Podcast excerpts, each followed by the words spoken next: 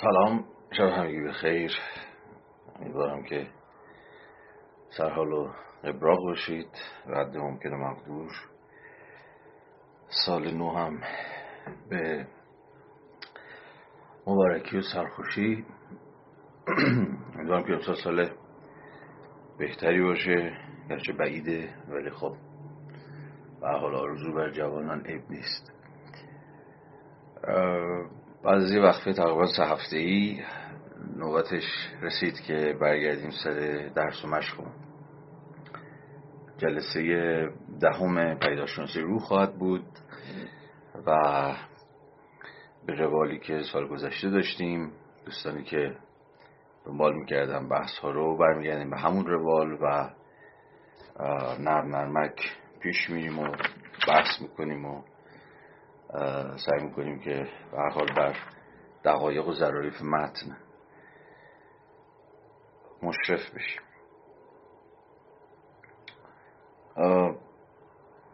رسیدیم به ابتدای پاراگراف پانزدهم از کتاب که حالا بحثش رو خواهم کرد و خواهیم خوند و پیش خواهیم رفت و ببینیم که سر از کجا در میاریم.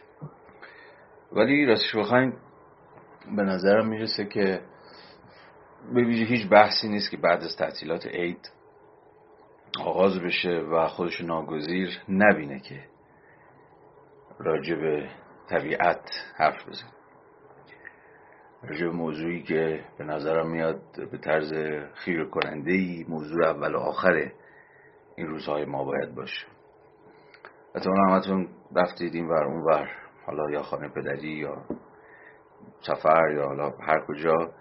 در حال عید دیگه تعطیلات و از این قصه ها.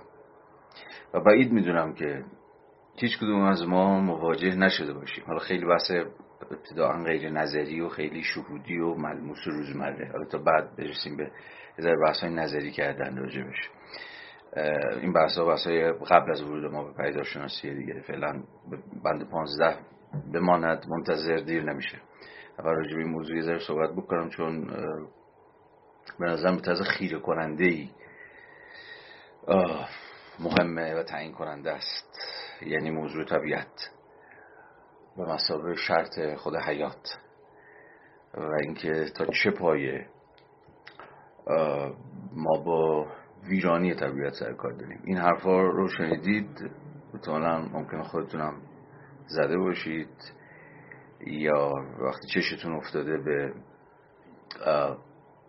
این برانور به گلایه از این سخن گفته باشید که چه اتفاقی واقعا داره برای این کشور میفته برای طبیعتش برای زمین.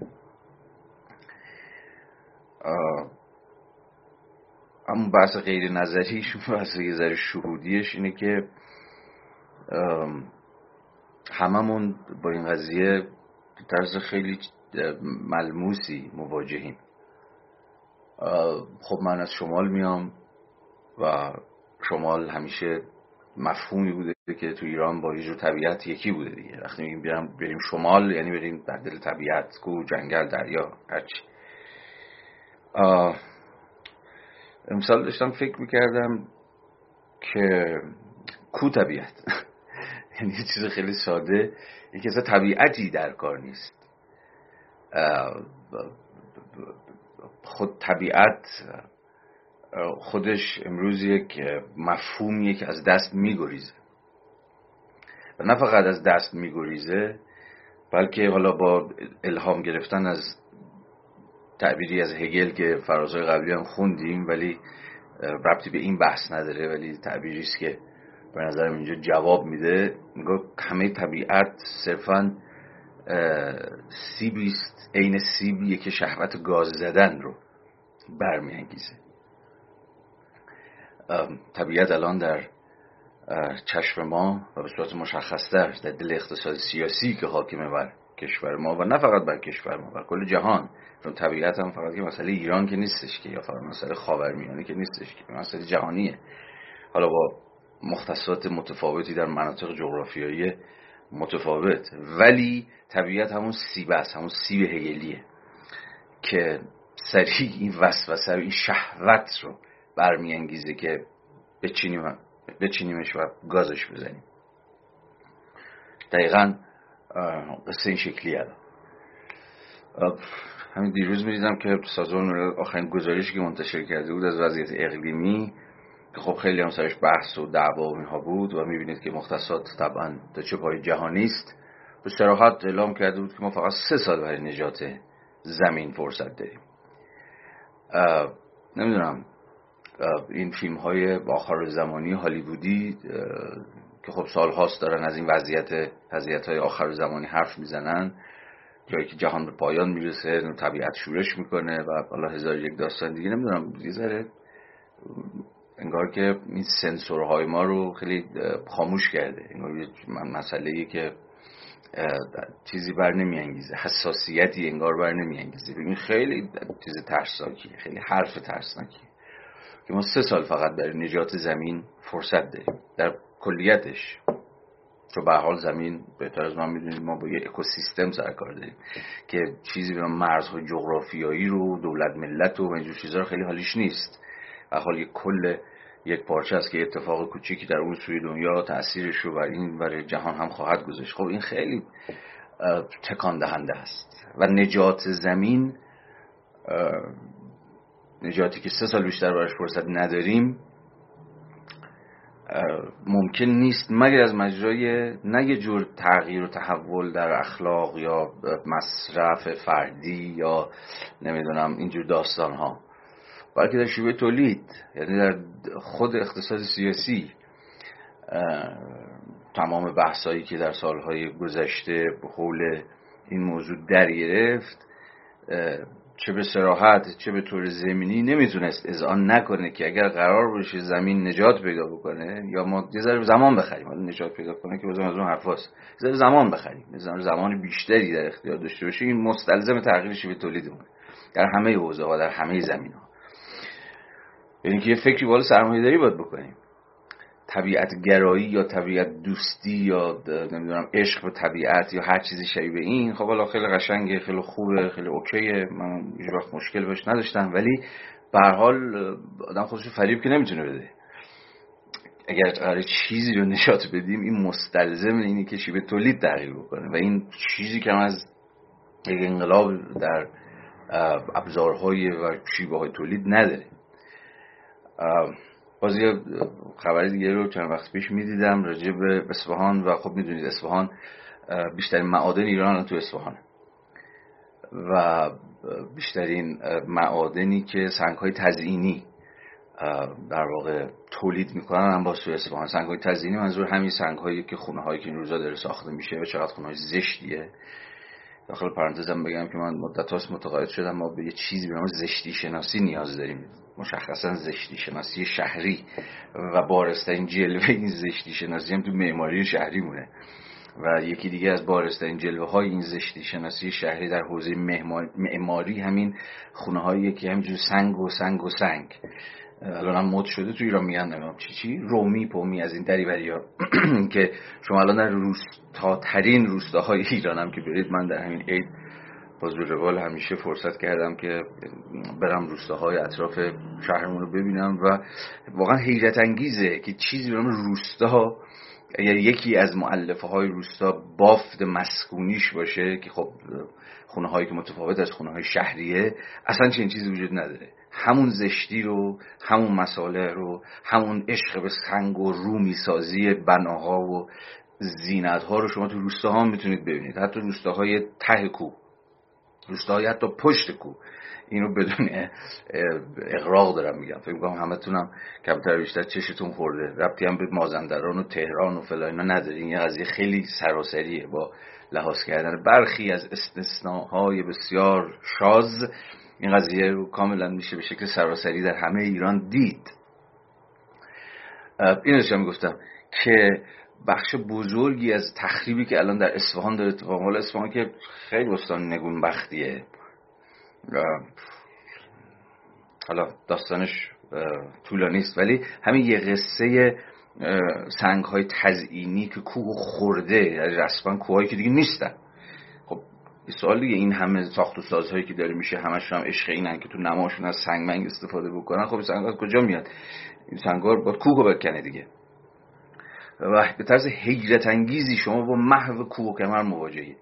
و از اون طرف تخریب های عجیب و غریبی که این کوهخاری ها و این کوه زدایی ها ایجاد کرده مثلا برای باغاتی که اطرافشونه توی استان اصفهان که این نتیجه این کوه کنی ها باعث افزایش گرد و غبار شده گرد و غبار نشسته روی شاخ و برگ درختها درختها دیگه بار نمیدن باغها خشک میشن باغها که خشک بشن خب شما چیکار می‌کنید؟ میفروشیدش به کی میفروشیدش؟ باز به همین شرکت هایی که دارن همینجوری هی پیشروی می‌کنن و زمین می‌خورن و کوه می‌خورن و غیره و غیره. ببینید تا همین یه حوزه کوچیک نگاه بکنید این شیوه تولیدی که توی زمینه ساخت و ساز در ایران اتفاق افتاد. همین بورژوازی مستقلات همین بساز بفروشا بساز بفروشایی که کلا الگوی تولید مسکن رو دگرگون کردن. حتی حتی در سطح نماکاری ها هم این رو شما به شکل خیلی روشن می‌تونید ببینید. مصرف بسیار عجیب و غریب سنگ ها در نماکاری و خب اینها چجوری منجر شده به در واقع همون بلعیدن طبیعت بلعیدن کوه و نمی‌دونم هر چیز دیگه به این. حالا این فقط یه بخش خیلی کوچیک قصه است. ماجرا اصفهان و نمی‌دونم صنایع آببر و خوش شدن زاینده رود و هزار یه قصه دیگه شو که دیگه معرف حضور همه ما هستش. و خب کیه که ندونه؟ با وجود همه مخالفت ها و اعتراض های افراد بومی که از نتیجه این به اصطلاح طرحهای توسعه این یکی از پارادوکس های تکان دهنده است که همه این اتفاقات زیل عنوان طرحهای توسعه اتفاق میفته اصلا راه به جایی نبرده. باز داخل پرانتز به نظر می‌رسه که هر کجا آدم اسم تو ایران هر کجا اسم توسعه رو شنیدید دو تا راه بیشتر ندارید. یا باید پا به فرار بذارید چون که این به معنای اینه که می‌خوام بیان می‌خوام بیان رو بخورن. دوباره اون سیبه انگار چششون رو گرفته و می‌خوام بیان رو ببلنش یا اینکه هرچی گوجه سنگ هرچی دم دستتون رو پرس کنید سمت کسایی که دارن رجوع توسعه برای شما حرف می‌زنن. همین اتفاقی که این روزا در میانکاله داره میفته کسایی فاجعه بشری تامه. شنیدید دیگه. نفت پیدا شده می‌خوان پتروشیمی بزنن. تو کجا؟ تو میانکاله. میانکاله کجاست؟ یه شبه جزیره جلگه‌ای در جنوب شرقی خزر.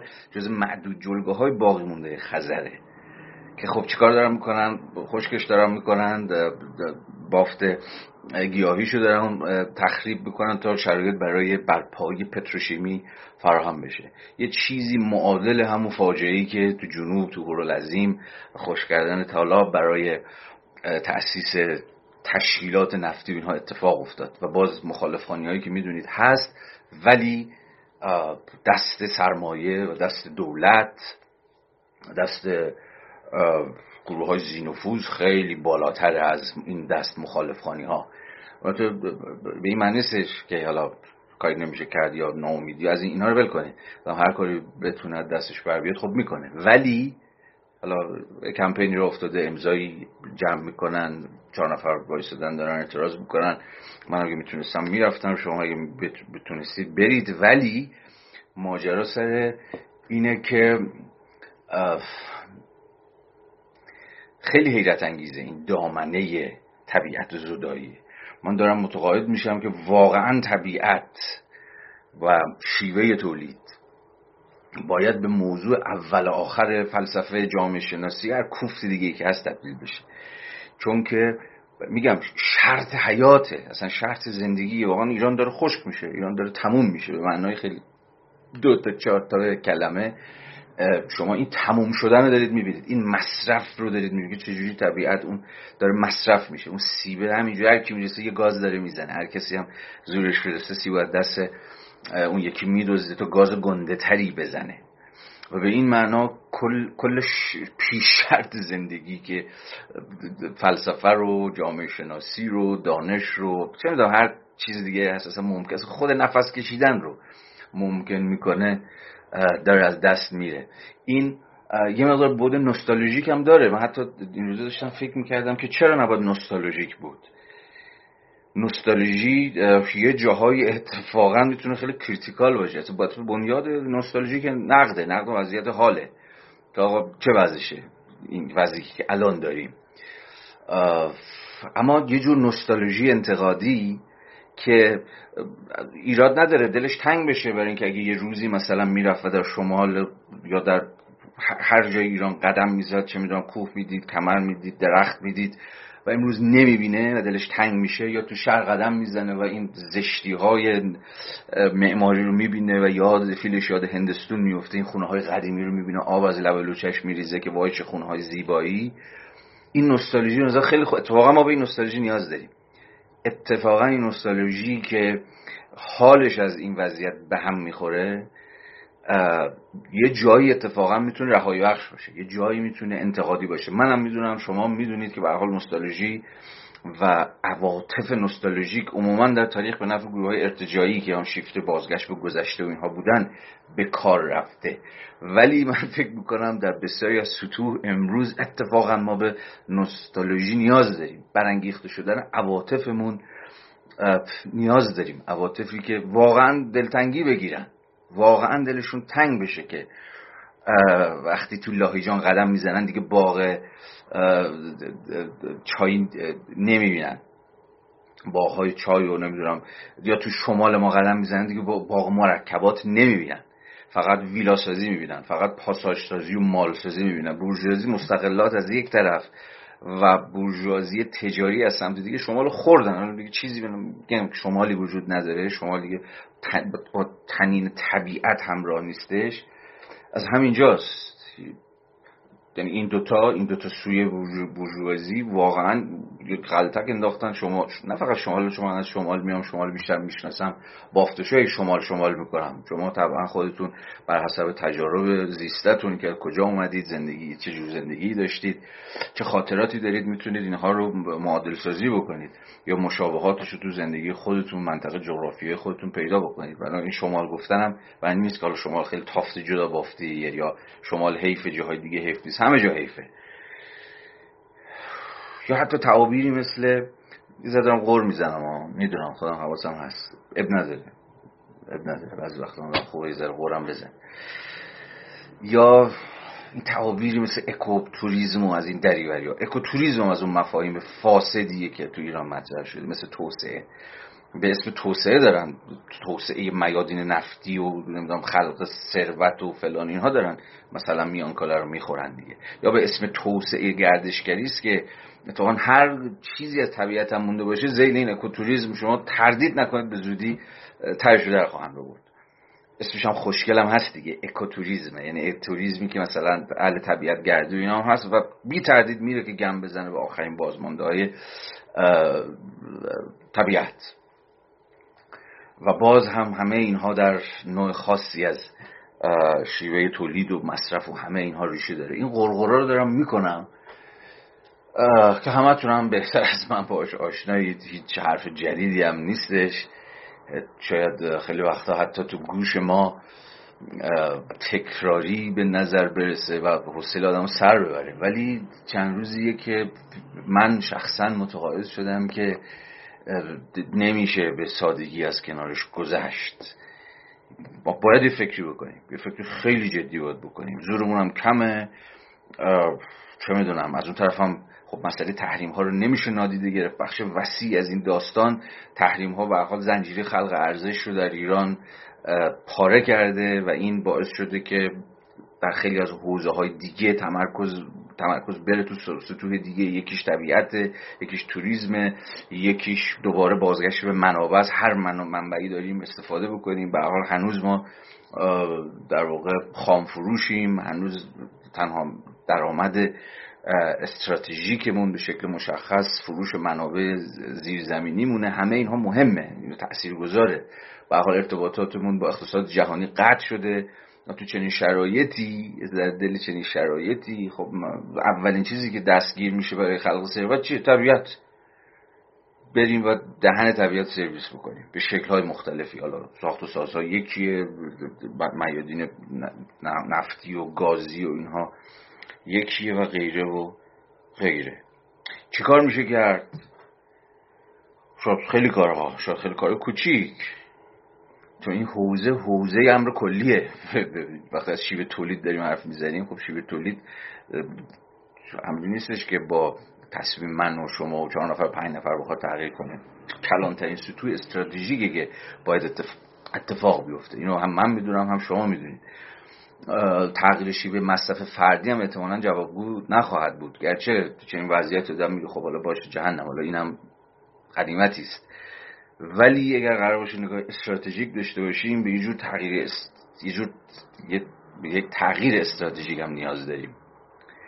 که مستلزم حد اقل حد اقل حد اقل کاری که شاید علوم انسانی فلسفه جامعه شناسی و حالا شاید دانش های دیگه نمی‌دونم.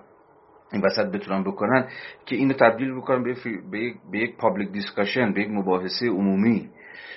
و با جدیت این بحث باید دنبال بشه باید به همدیگه هشدار بدیم که واقعا زمان زیادی نداریم. این من بحث حالا بارها تو همین کلاس هم بیشتر به خودم البته. چون در نهایت چون که گفتم همه این بحثایی که من دارم می‌کنم بحثی برای خودم. بی‌تعارف انگار به خودم می‌خوام هشدار بدم و خب حالا شاید کسی هم کنار گوشه بشنوه. ولی داشتم به این فکر می‌کردم که به حال ما به دامن زدن به این بحث به طرز غریبی نیاز داریم. فکر می‌کنم یه جور شیفت یه جور شیفت گفتمانی یه جور شیفت. من تو حوزه خودم می‌تونم حرف بزنم. من متاسفانه فعال مدنی نیستم. این فعالین مدنی باید با جدیت سرش بحث بکنن چون که دارن بحث می‌کنن. تو که زورشون رسیده توانشون رسیده. همه ما می‌دونیم که به حال با جامعه مدنی ضعیفی سر کار داریم که مدام هم زیر ضربه. من تو اون حوزه نمی‌خوام چیزی بگم ولی تا جایی که به علوم انسانی به علم به, به knowledge مربوط میشه فکر کنم ما به یه شیفت گفتانی نیاز داریم. ما در حوزه سیاسی به یه جور ecopolitics نیاز داریم. اصلا نمی‌تونه سیاست ما eco, eco سیاست یا زمین سیاست یا طبیعت سیاست نباشه. و این اصلا کلا مستلزمه که خیلی از مفاهیم بریزیم دور. خیلی از مفاهیم بازیابی بکنیم. همین مفهوم نکبت توسعه که همینجوری فرد و فرد در ایران 50 60 سال اخیر داره مطرح میشه توسعه توسعه توسعه. خب همین توسعه زد دهن ما رو سرویس کردی دیگه. توسعه که بیش از هر چیز به معنی یه جور همین از ابلهانه ای فهمیده شده. اصلا خود واسازی انتقادی خود این مفهوم توسعه. شاید یه کاری باشه که شاید یه سهمی باشه که جامعه شناسی بتونه انجام بده و انجام نداده یا در سطوح خیلی خرد و جست گریخته ای انجام شده این شیفتگی و اینکه ما توسعه پیدا بکنیم نمودهاش و تجلیاش چه شکلی بوده؟ هم یه تبارشناسی می‌خواد هم یه نقد در واقع عقل ابزاری می‌خواد که تا بن دندان در وجود تا بن دندان تا مغز استخوان بن دندان نمی‌دونم از کجا تا مغز استخوان تو وجود ما فرو رفته. مستلزم چیزم هست. بله چرا نباشه؟ مستلزم نقد اخلاقی هم حتی هست. الان دارم فکر می‌کنم چرا نباید یک نقد اخلاقی هم پشتش باشه. نقد طمع نقد interest یه جور self interest محض. شما این بحثایی که دنبال بکنید ببینید طرز غریبی این رانه پیشبرنده قصه self interest هاست. یعنی interest هایی که منافعی که هر شکلی از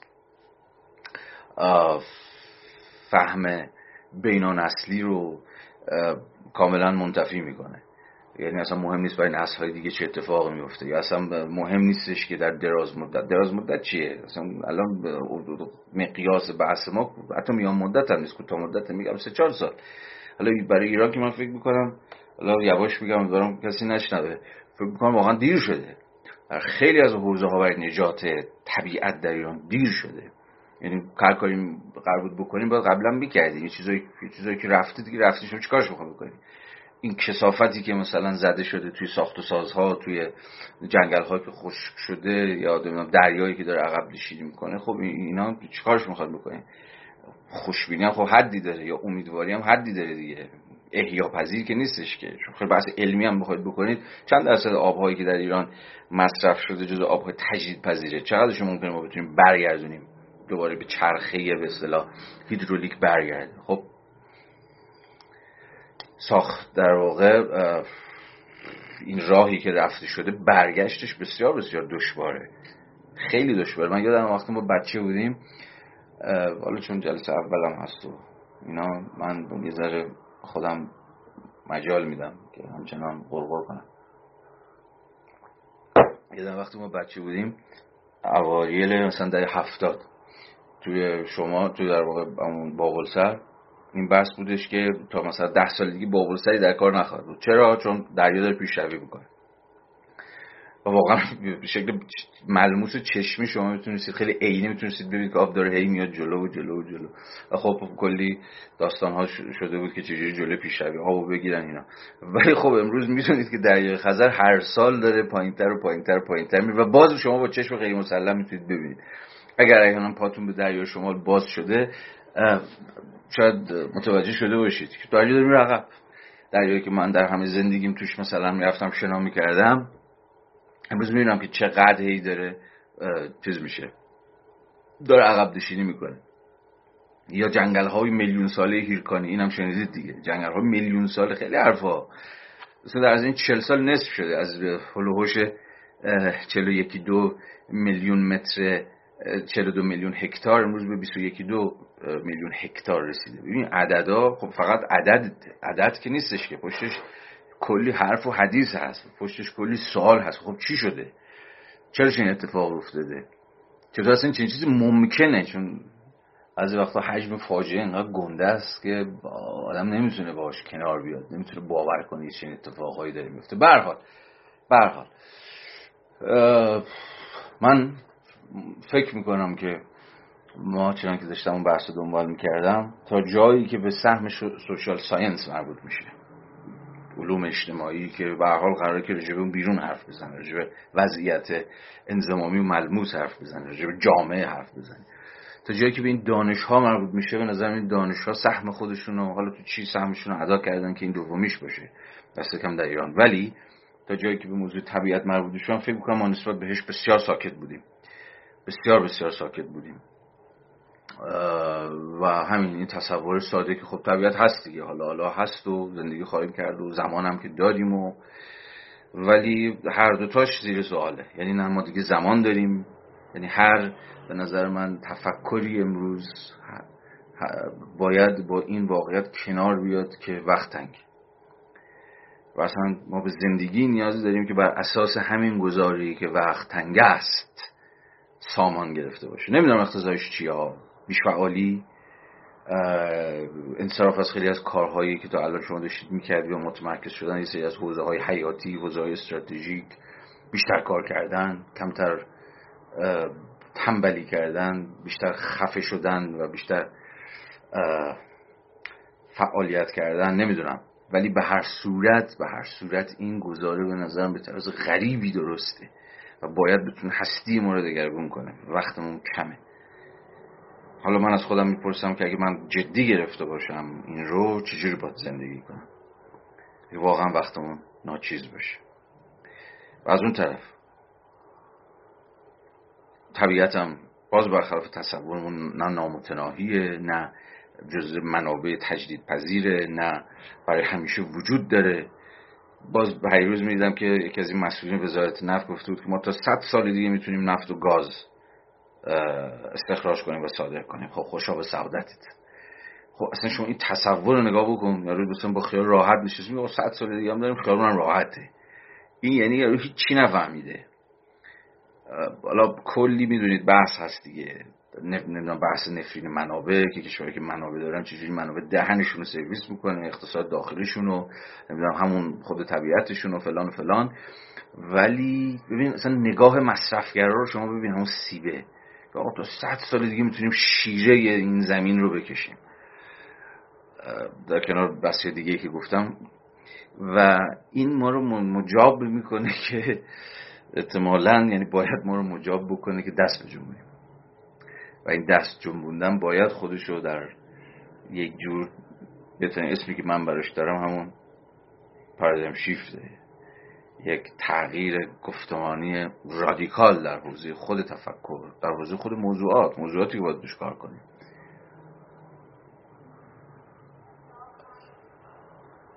و زندگی که باید تغییر کنه. و شیوه تولیدی که باید دگرگون بشه. و این مستلزم نقد همه جانبه خودمونه. دولت اقتصاد و خیلی داستان های دیگه و خیلی داستان دیگه. من نمی‌خواستم از شوخ رژیم موضوع صحبت بکنم. همین پنج دقیقه قبل از شروع کلاس یه آخرین خبری که از میان کاله دیدم و بسیار بسیار غم بود.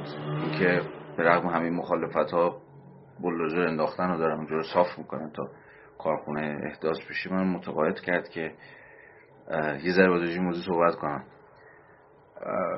در دقیق با خودم هشدار داده باشم.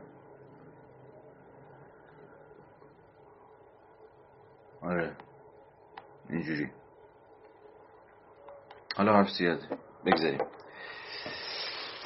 بریم سراغ بحث خودمون سراغ بابا هگل ببینیم که این مردک چی داره میگه و حرف حسابش خلاصه چیه. آها یکی از دوستان گفته آقا این تعابیر رو من خوشم نمیاد راجبش. مثلا به هگل میگی نمی‌دونم این یارو یا این بابا یا فلان و بهمان و خب به حال اینا عرض و دارن بزرگانی هم بحث لوس می‌کنه و فلان. اینا نمی‌دونم واقعا این کار می‌کنی یا نه. ولی داشتم فکر می‌کنم چرا من این کار می‌کنم؟ چرا مثلا؟ به نظرم رسید که به این دلیل که خیلی جدیشون نگیرم. و بگم ببین خیلی جدی نیست این اما بحثی که بارها کردم تو این کلاس دیگه. حیبت نام ها که خب ما فرهنگ ما فرهنگ خوف در برابر نام هاست مگه نیست؟ و بوده دیگه. اسم ها چیزی که دارن حاله که همیشه دورشون هست و خیلی وقتا ما رو به خشوع ما رو به تواضع ما رو به بل استاد بل قربان. آه هگل آه مارکس آه فلان اینا. میکشونه. به نظرم رسید که یه چیزه یه, بازی بیشتر یه شاید جور عدابازیه برای شکستن این حیبته که اصلا مهم نیستش که هیگل چقدر گنده است یا آدورو مثلا چقدر خوف و خفنیه. گفتم این حرف رو قبلا ولی بازم باید بگم چون فکر می‌کنم که تکراری هم بشه ولی خوبه لازمه. که آدم هی پیش خودش مرور بکنه. خب هیگل دیگه یه هم یکی مثل من مثلا. حالا مثل من خیلی یا مثل شما. ولی به حال خیلی نباید همون ادامه اون گزارهایی است که من همیشه به کار می‌برم که نباید ترسید. اصلا باید مواجه شد. و هر شکلی از مواجهه یه حدی از شجاعت رو میطلبه دیگه نه؟ که چیز نکنید. خیلی فکر نکنید خبر خیلی خاصیه. همین چیز عجیب غریبی نیست. فقط امیدوارم حالا خیلی در گوش شما تنین بدی نداشته باشه. این تعابیر بعضا خیلی آمیانه که من بعضا به کار می‌برم دلیلش جزی نیست. برحال برحال خب اجازه می‌خوام که دیگه بریم سراغ بحثمون به هگل. فکر می‌کنم دوستانی که تا این نه جلسه ده جلسه حالا ذره بیشتر کمتر با من همراهی کردن کم و بیش دستتون اومده که من چجوری دارم می‌خونم. من خیلی آگاهانه دارم سعی می‌کنم که دو تا کار بکنم همزمان.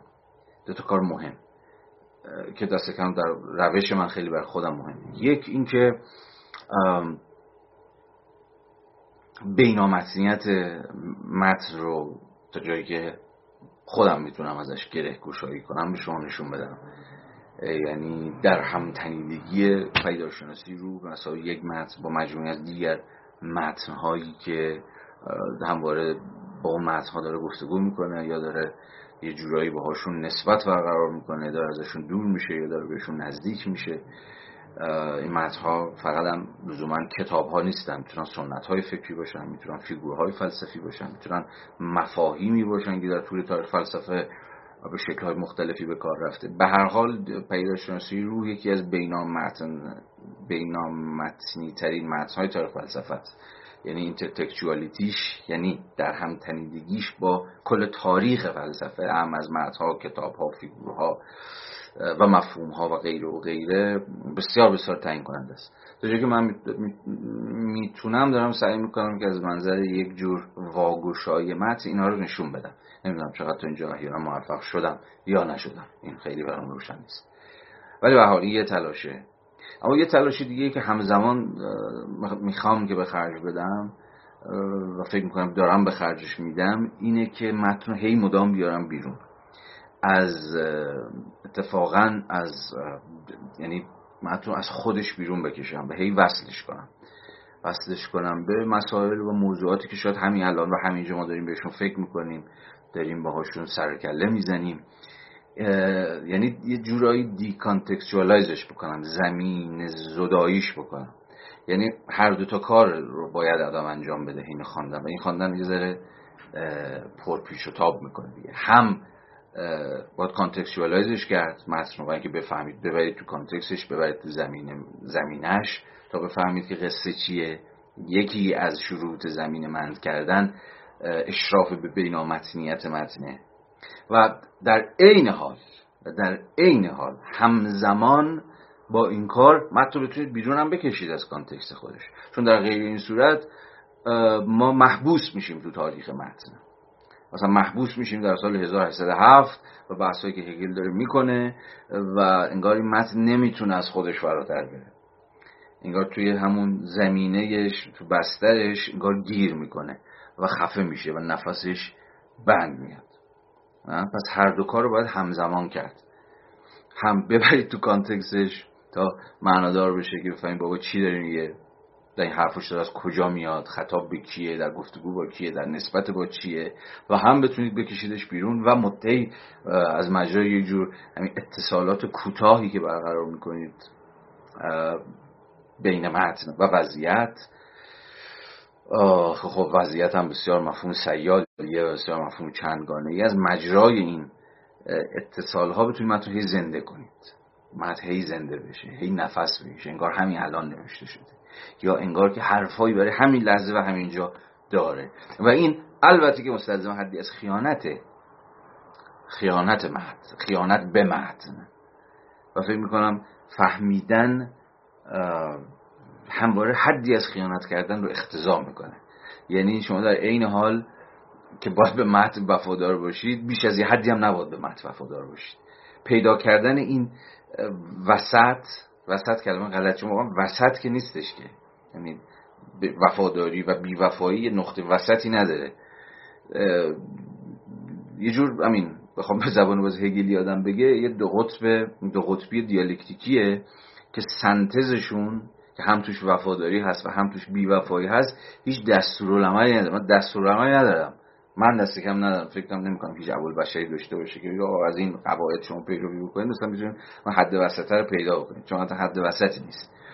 صرفا یه جور رفت و آمد انگار بی پایان بین این دوتا قطب. هم باید به متن وفادار باشم. تا دریوری نگم تا چرت تحویل شما ندم گرچه هم میشه باید این احتمال رو لحاظ بکنید که هر کسی.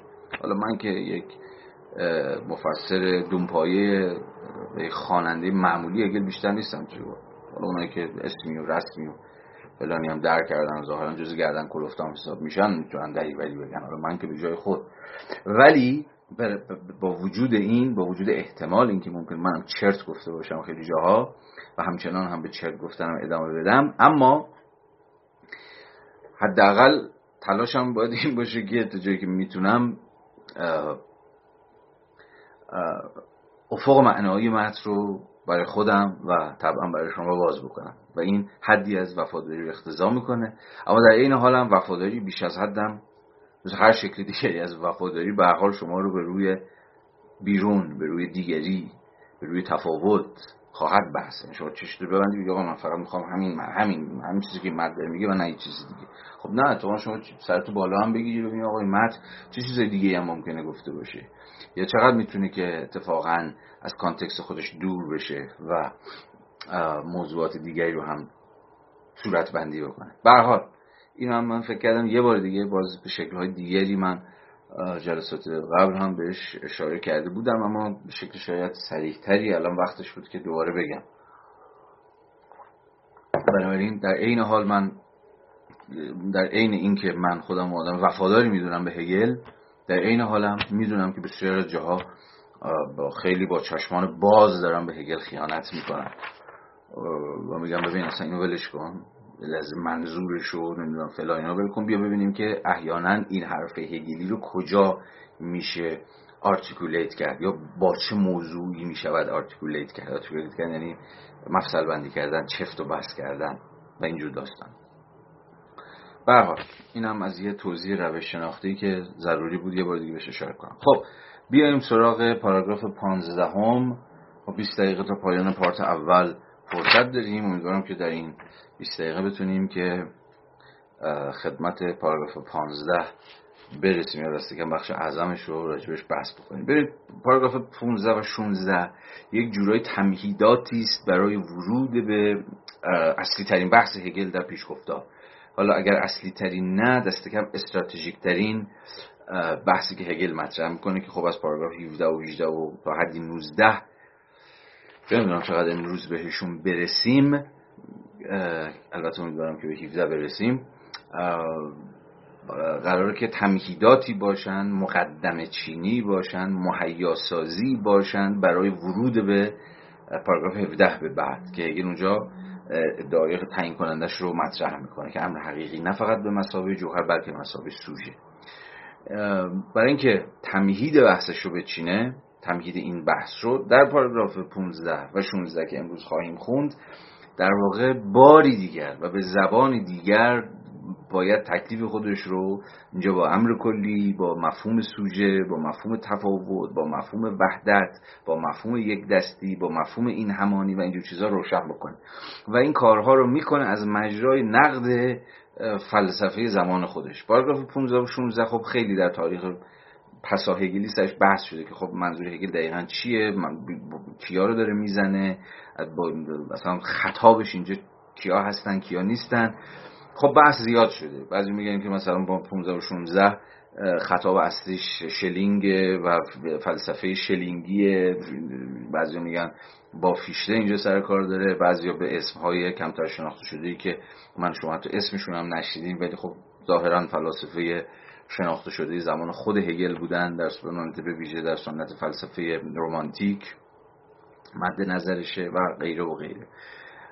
من کاری که می‌تونم الان بکنم اینه که خیلی با این کار نداشته باشم که و وقت خودم و وقت شما رو خیلی نگیرم با این پرسش که اینجا دقیقا هگل جواب کیو داره میده؟ یا مثلا تو دهن شلینگ داره می‌زنه یا تو دهن فیشته می‌خواد بزنه یا تو دهن مثلا فلان کسک یا بهمان کسک می‌خواد بزنه؟ اینا رو بذاریم کنار. اینا بحث که می‌تونه مهم باشه برای کسی که حالا خیلی هگل پژوهه هگل بماهو هگل براش اهمیت داره ممکنه بره و بخواد توش در بیاره که مثلا اینجا ممکنه که منظور هگل این ایکس بوده باشه یا بوده باشه. من به این بحث الان علاقه ای ندارم. فکر کنم بحث تاریخ فلسفی خیلی جزءنگارانه است. خب اصلا مستلزم اشراف به فلسفه زمان هگل که نمی‌دونم چند نفر از ما ممکنه اشرافی رو داشته باشیم. همچنان می‌خوام در بند 15 و 16 روی محوری ترین پرابلماتیک هگل دست بذارم. برای همین یه ذره روش خوندن پا این دو تا پاراگراف با خوندن پاراگراف های قبلی که تقریبا سطر به سطر و حتی خیلی وقتا واژه واژه بود فرق می‌کنه.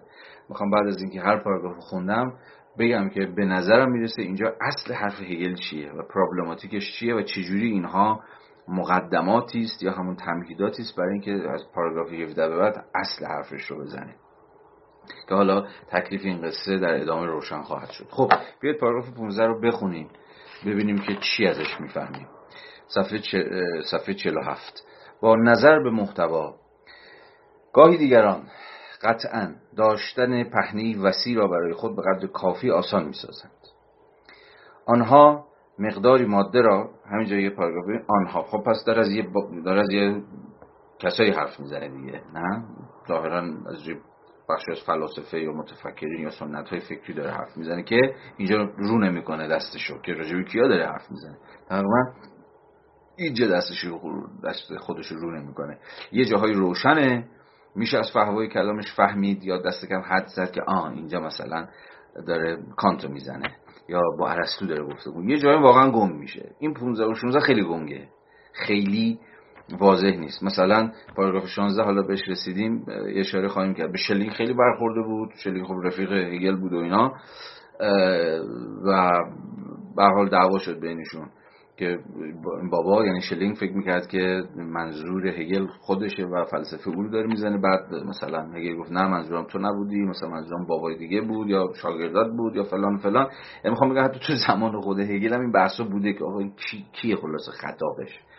یا راجع به کی داره حرف می‌زنه؟ ولی میگم که بیاید اصلا خیال خودمون راحت کنیم این بحث رو اصلا بندازیم دور. راجع به هر کی داره حرف می‌زنه. ببینید اصل حرف چیه؟ اصل حرف چیه؟ اینکه کیه طرف صحبت مهم نیست. یا بیاید تصمیم بگیریم که مهم نباشه.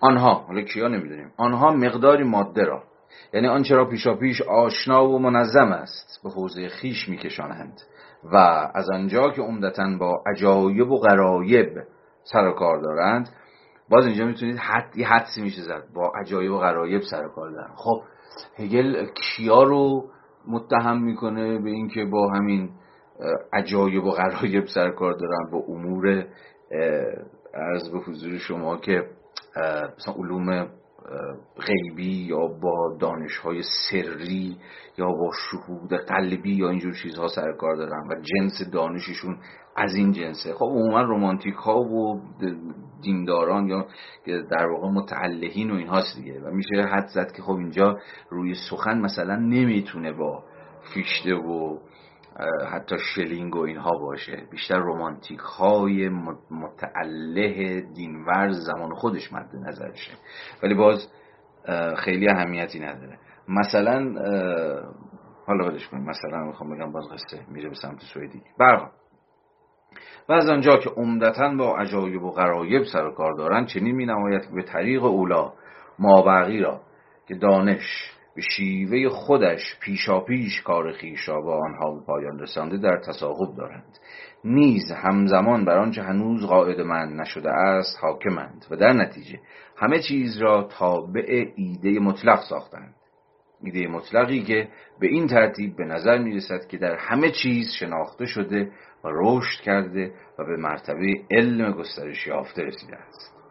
ولی اگر به این گسترش دقیقتر نگریسته شود معلوم می شود که اینجاش خیلی مهم میشه. یعنی تو قبل از اون ذره قرقر داشت می‌کرد از اینجا به بعد حرفی داره می‌زنه که برای ما مهمه. یعنی برای خودش مهمه و طبعا برای ما هم مهمه. ولی اگر به این گسترش گسترش چی؟ علم. علمی که داره گسترش پیدا می‌کنه. یادتونه بحث های هفته قبل به خاطر بیارید. علم در صورت چیز خودش در زمان هگل بحث خود هگل هم این بود دیگه که ما با صورت آغازین علم سر کار داریم که حالا این صورت آغازین قراره که گسترش پیدا کنه اکستندد بشه خودشو باز بکنه بست پیدا بکنه و از حد ابتدایی و آغازین و جنینی و بدوی خودش فراتر بره اما قصه چیه؟ ولی اگر به این گسترش دقیق نگریسته شود معلوم می شود که این گسترش بدین طریق پدید نیامده است که یک چیز واحد خودش را به طرزی متفاوت غالب بندی کرده باشد. پس از همین ترکیب جمله شما نگاه بکنید اصلا انشاء جمله یا نحو جمله شما می‌تونید معنای هگل معنای مندازه هگل رو بفهمید. چرا چنین میگم؟ به این دلیل ساده که مشخصه که آن چیزی که خود هگل دنبالشه و فکر می‌کنه که به شکل positive بهش مینگره این است که یک چیز واحد خودش را به طرزی متفاوت قالب بندی کرده باشد. همون ادعایی که از اول کتاب داره می‌کنه تا آخرش هم خواهد کرد. یعنی عقل خود reason مثلا یک چیز واحد یا روح یا سوژه یا هر اسم دیگه که شما برش بگذارید یه چیز واحده. اما در کل تاریخ تکوین خودش خودش رو به شکل‌های متفاوتی قالب بندی می‌کنه. ما با این صورت بندی هگل از همون جلسات اول آشناییم. اما و این صورت بندی positive هگل این چیزی که دنبالش میگرده. اما این داره راجع به جریانات دیگری حرف می‌زنه که این راهو نمیرن در ساختار نحوی جملهش هم پیداست که به شکلی گلایه‌وار یا کنایی داره از این رویه حرف می‌زنه. معلوم می شود که این گسترش بدین طریق پدید نیامده است که که در در صورتی که باید بدین طریق پدید می آمد ولی بدین طریق پدید نیامده است که یک چیز واحد خودش را به طرزی متفاوت غالب بندی کرده باشد. این هگله که کل فلسفهش این که خود نشون بده این امر واحد چجوری از مجرای کثیر شدن خودش متفاوت شدن خودش متمایز شدن خودش که یادتونه دیگه به معنای چی بود؟ واگشایی جوهر. اینکه جوهر از خودش بیرون می اومد به شکل تجربه ورزی های متکثر در دل تاریخ خودش رو شکوفا می‌کرد و پیش می‌رفت و به بلوغی می‌رسید. این طرحیه که هگل از کل تاریخ ایده یا به تعبیر ساده تر میشه به کل تاریخ جهان مد نظر داره. اما داره از جریاناتی حرف می‌زنه که این راه رو نمیرن. دوباره از اول. ولی اگر به این گسترش دقیقتر نگریسته شود معلوم می شود که این گسترش بدین طریق پدید نیامده است که یک چیز واحد خودش را به طرزی متفاوت غالب بندی کرده باشد. بلکه این گسترش همانا تکرار بیغالب همان چیز واحدی است که صرفا بر ماده متفاوت به طور بیرونی اطلاق شده و در بردارنده وانموده این خیلی مهمه. وانمود. وانمود کردن همیشه یه چیز جعلیه دیگه.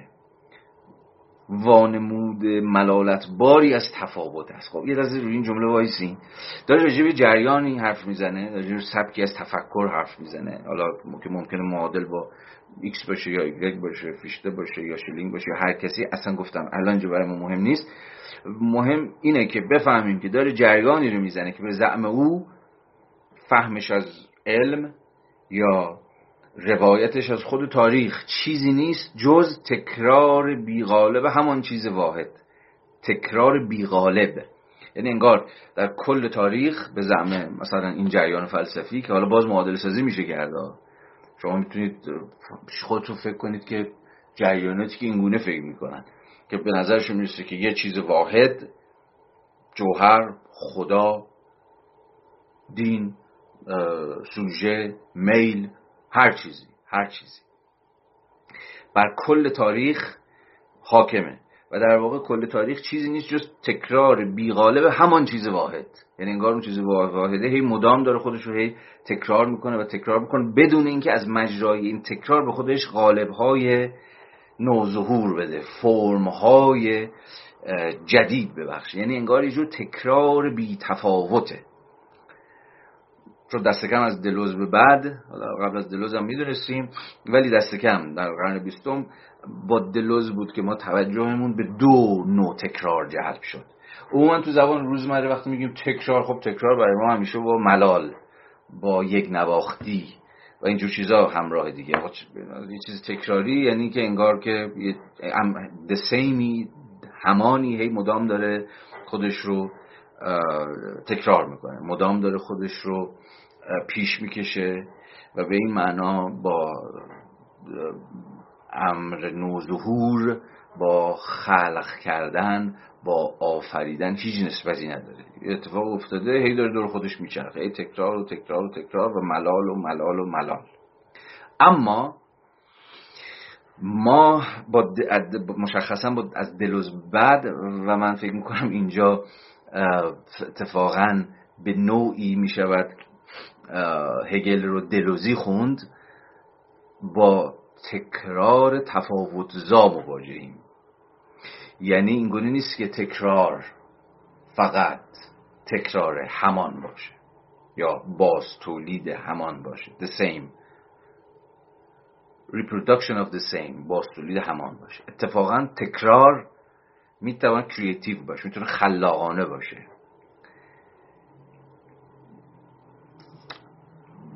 و از مجرای هر بار تکرار یه چیز جدیدی خلق بشه. خیلی هیجان انگیزه و حتی اگر شما دقیقا بشید به واقع آن چیزی که وجود داره تکراریه که اونقدرها هم تکرار امر مکرر نیست. اتفاقا تکراری که از مجرای هر بار مکرر شدنش داره یک امر نوعی رو خلق می‌کنه. یه اتفاق جدید داره میفته. به حال ظاهرا با دو خط متفاوت سر کار داریم. تکرار امر یک نواخت و تکرار تف... تکراری که امر متفاوت می‌سازه. یا تکرار تفاوت ساز اینجا هگل داره از چیز حرف می‌زنه یا داره دفاع می‌کنه از تکراری که مولد تفاوته. امر واحده داره خودشو تکرار می‌کنه. هر لحظه به شکلی با تعیار برآمد. انگار داره اینو میگه. این عقل مدام در تاریخ داره خودش رو متجلی می‌کنه. به یک نوعی مدام داره تکرار می‌کنه خودش رو اما اما همه حرف این بنده خدا اینه که این تکرار تکرار یک نواخت نیستش. تکرار متفاوته. تکراری که هر بار به خودش غالب های متفاوتی میده. میگه اما اون سر قصه یا اون جریان فلسفی اصلا اون جهانبینی کل جهان رو در سیطره امر واحدی می‌دونه که خودش رو تکرار می‌کنه اما بدون اینکه این تکرار قالب های نوظهوری بیافرینه. همانا تکرار بیغالبه همان چیز واحدی است که صرفا بر ماده متفاوت به طور بیرونی اطلاق شده. یعنی ماده بیرونی یعنی مثلا وضعیت تاریخی متفاوت شده نه؟ ولی این جریان نمی‌خواد نشون بده که آقا اون امر واحد چجوری در دل هر ماده متفاوتی در دل هر وضعیت تاریخی متفاوتی به شکل متفاوتی خودش رو متجلی می‌کنه یا به خودش فرم میده یا به خودش غالب میده. انگار یه چیز واحد هست. نه؟ کسرتی از موضوعات و مواد و مساله و چه هر چیز دیگه تاریخی مدام به شکل خیلی چیز انگار غالب واحدی که هی این مواد متفاوت رو می‌خواد به شکل خودش در بیاره. عوض اینکه متناسب با اینکه چه موضوعی چه ماده ای چه دوره تاریخی داره حرف می‌زنه خودش رو باز صورت بندی بکنه به شکل مکانیکی غالب از قبل آماده است و هی می‌خواد همه وضعیت های تاریخی رو نسخه بدل همدیگه جا بزنه. یک جور وحدت انگاری غیر خلاقانه. کل تاریخ عرصه مثلا فلان و فلان. مثلا حتی میشه مارکسیزم رو هم یا دست کم مارکسیزم ارتودکس رو به این قضیه متهم کرد. مارکسیزم ارتودکس یا مارکسیزم خاک برسر رو. که کل تاریخ مثلا عرصه تضاد طبقاتی مثلا فلانی بالایی و پایینیه. حالا اسمای مختلف. پاتریسیان و پلبیان فئودال و سرف نمی‌دونم بورژوازی و پرولتاریا فلان فلان فلان فلان. یه قالب کلی که مثلا شما می‌تونید اسمش رو تضاد طبقاتی که در هر دوره تاریخی هی مدام داره خودش تکرار می‌کنه خودش تکرار می‌کنه خودش تکرار می‌کنه. میگم یا تو version ضعیفی از مارکسیزم یعنی یه مارکسیزم vulgar مارکسیزم خیلی آمیانه رو میشه به چیزی متهم کرد. یا خیلی از این وحدتگرایان این وحدت وجودی ها رو میشه به این متهم کرد. کل مثلا تاریخ عرصه تجلی اسماء الهیه یا عرصه تجلی شما بگو روحه یا خداه یا فلان هر هر چیزی. بدون اینکه بتونه توضیح بده که چگونه همه مسئله و همه پیچیدگی اینه که اتفاقا شما می‌تونید نشون بدید که چجوری همون امر واحد باشه. از امر واحد چجوری در نسبت با وضعیت های تکین وضعیت های سینگولار یا موضوعات و مساله و مواد مختلف و خاص به صورتهای خاص و مختلف و تکین خاص خودشون تجلی پیدا کردن. هر امر واحدی که مد نظر شماست. برای همینه که میگه که تکرار بیغالب همان چیز واحدی است که صرفا بر ماده متفاوت به طور بیرونی اطلاق شده و در بردارنده وانمود ملالت باری از تفاوت است. میگه یه چنین وحدت انگاری در نهایت سوژی فرمالیته علکی باقی میمونه. نمی‌تونه تفاوت توضیح بده. فقط ادای رو در میاره که به سمت تفاوت هجوم می‌بره یا می‌تونه تفاوت رو توضیح بده. هیچ تفاوتی نمی‌تونه توضیح بده. این شکل وحدت گرایی حالا میگم شکل های بسیار متفاوت وحدت گرایی شما دارید. که یک امر واحد رو فکر می‌کنه که در کل تاریخ در زیر سیطره امر واحده. حالا اسمهای متفاوتی که امر واحد می‌تونه داشته باشه. تضاد طبقاتی جوهر میل خدا هر چیزی. بنابراین این جریان ها در نهایت کلک می‌زنن که یا صرفا وانمود که می‌کنن که می‌توانند تفاوت رو توضیح بدن. در صورتی که اتفاقا تفاوت رو میبلند تفاوت رو حذف می‌کنن و فقط اون قالب گنده رو نگه میدارن و کل تاریخ رو انگار می‌خوان قالب بزنن. ببین همه ی عرصه تاریخ ما کن تجلی فلانه تجلی بهمانه و اتفاقا از خیره شدن و چشم در چشم امر متفاوت شدن ناتوان. نشون میدن هگل داشت ادعای خیلی روشن می‌کرد.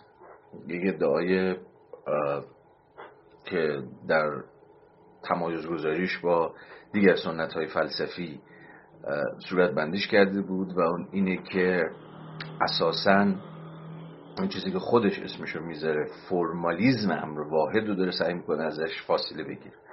فرمالیزم امر واحد یعنی چی؟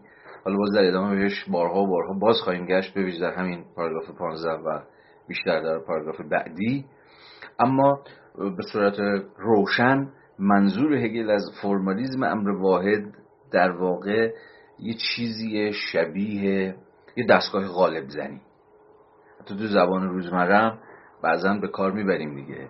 میگیم آقا تو یه قالبی گرفتی دستت این قالب رو می‌خوای همه چیز رو هر تجربه هر آدمی هر چیزی باش مواجه می هر تجربه می‌خوای باش مواجه بشی این قالب رو انگار هی می‌خوای به همه چیز تحمیل بکنی.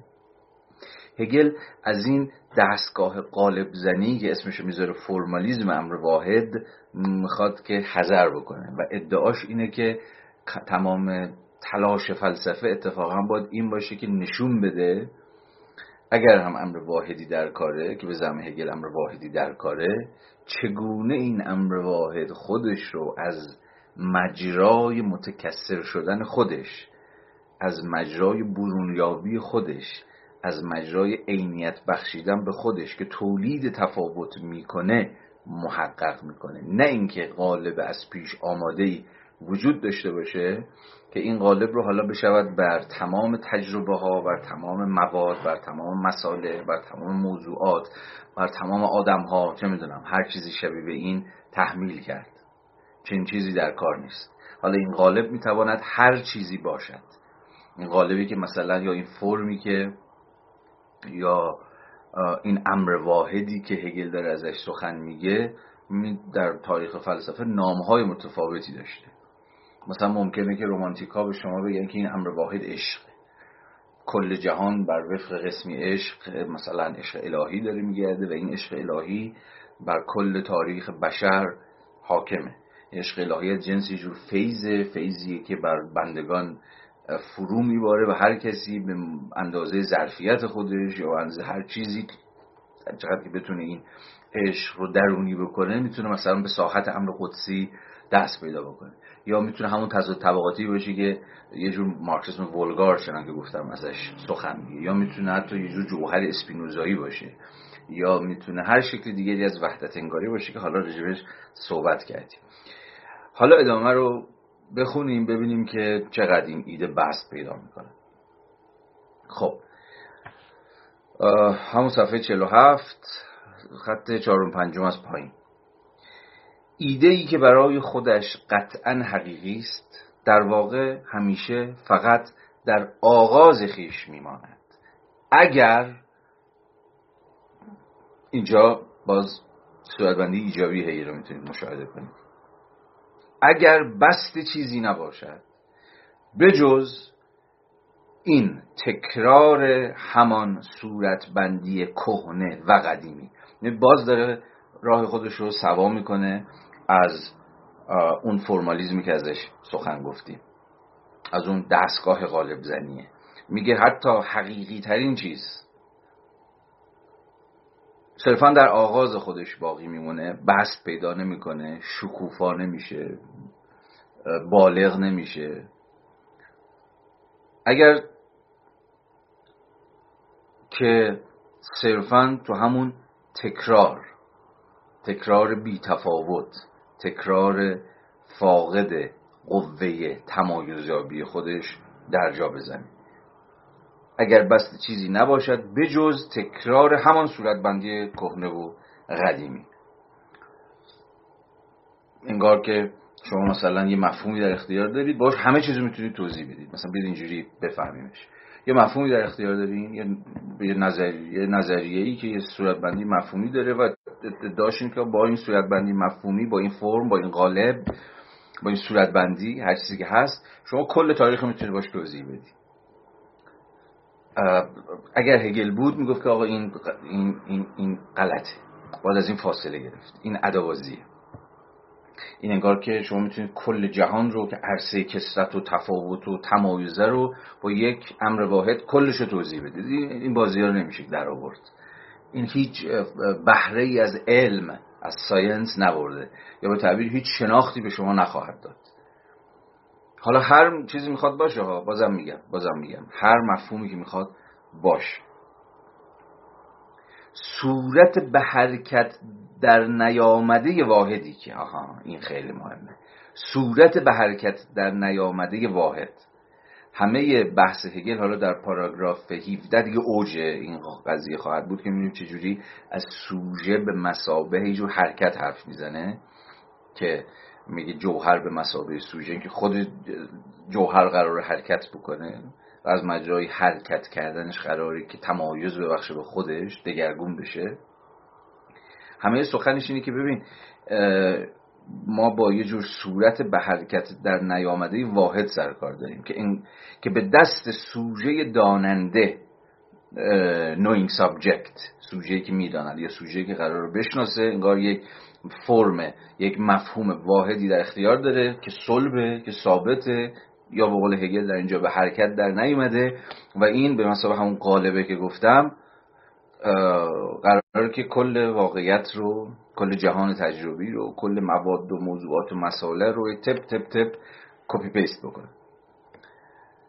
همه تاریخ به این معنا میشه رونوشتی انگار از اون مفهوم یا صورت یا فرم یا قالب به حرکت در نیامده واحدی که به دست سوژه داننده در آنچه موجود است در خود واقعیت در خود ریالیتی هر آن چیزی که موجود است به رخ کشیده شده باشد. ماده ای که از بیرون در این عنصر ساکن فرو برده شده باشد. این یه لحظه اینجا وایسیم ماده ای که از بیرون در این عنصر ساکن فرو برده شده باشد. عنصر ساکن چیه؟ همون غالب است. همون مفهوم است. همون صورت است. که ساکنه که ثابته که صلبه انگار تکون نمی‌خوره انگار تغییر نمی‌کنه.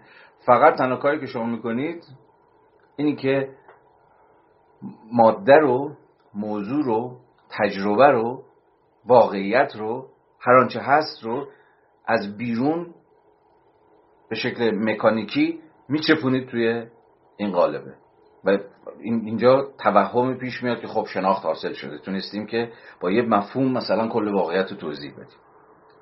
همه همه جهان تضاد طبقاتی است کل تاریخ عرصه مثلا تضاد طبقاتی است کل تاریخ عرصه تجلی عشق الهی است کل تاریخ مثلا تجلی اراده خداوند است. یا چه می‌دونم. کل کل تاریخ بشریت چیزی نیست جز مثلا پیگیری منافع شخصی افراد تو سنت لیبرالیسم. همه این مفاهیم همه این سنت های فکری انگار که یه ذره هگل رو از بسترش هم decontextualize ش بکنیم انگار همه این نظریه ها در نهایت قائل به یک قالبی یا صورتی که مدعی قدرت تبیین کنندگی کل واقعیت بر وفق همون یک امر واحدی که در اختیار داره. مثلا لیبرال ها رو باشون صحبت بکنیم میگم ببین مثلا کل تاریخ بشر چیزی نیست جز در واقع پیجویی self-interest ها بشر موجودی است که اساسا interest اش خواهشاش تمنیاتش علایقش منافعش چه می‌دونم هرچی شبیه براش اولویت داره براش اصله. و تنها تفاوتی که وجود داره که در هر دوره تاریخی به اشکال متفاوت اینترست های خودش رو خواهش ها و تمنیات و علایق و منافع خودش رو پیگیری می‌کنه. و اینگونه خودش رو راضی می‌کنه که انگار چیزی رو داره توضیح میده. انگار چیز روشنی رو داره تبیین می‌کنه. در صورتی که اگر هگلی بنگرید اگر هگلی بنگرید این در واقع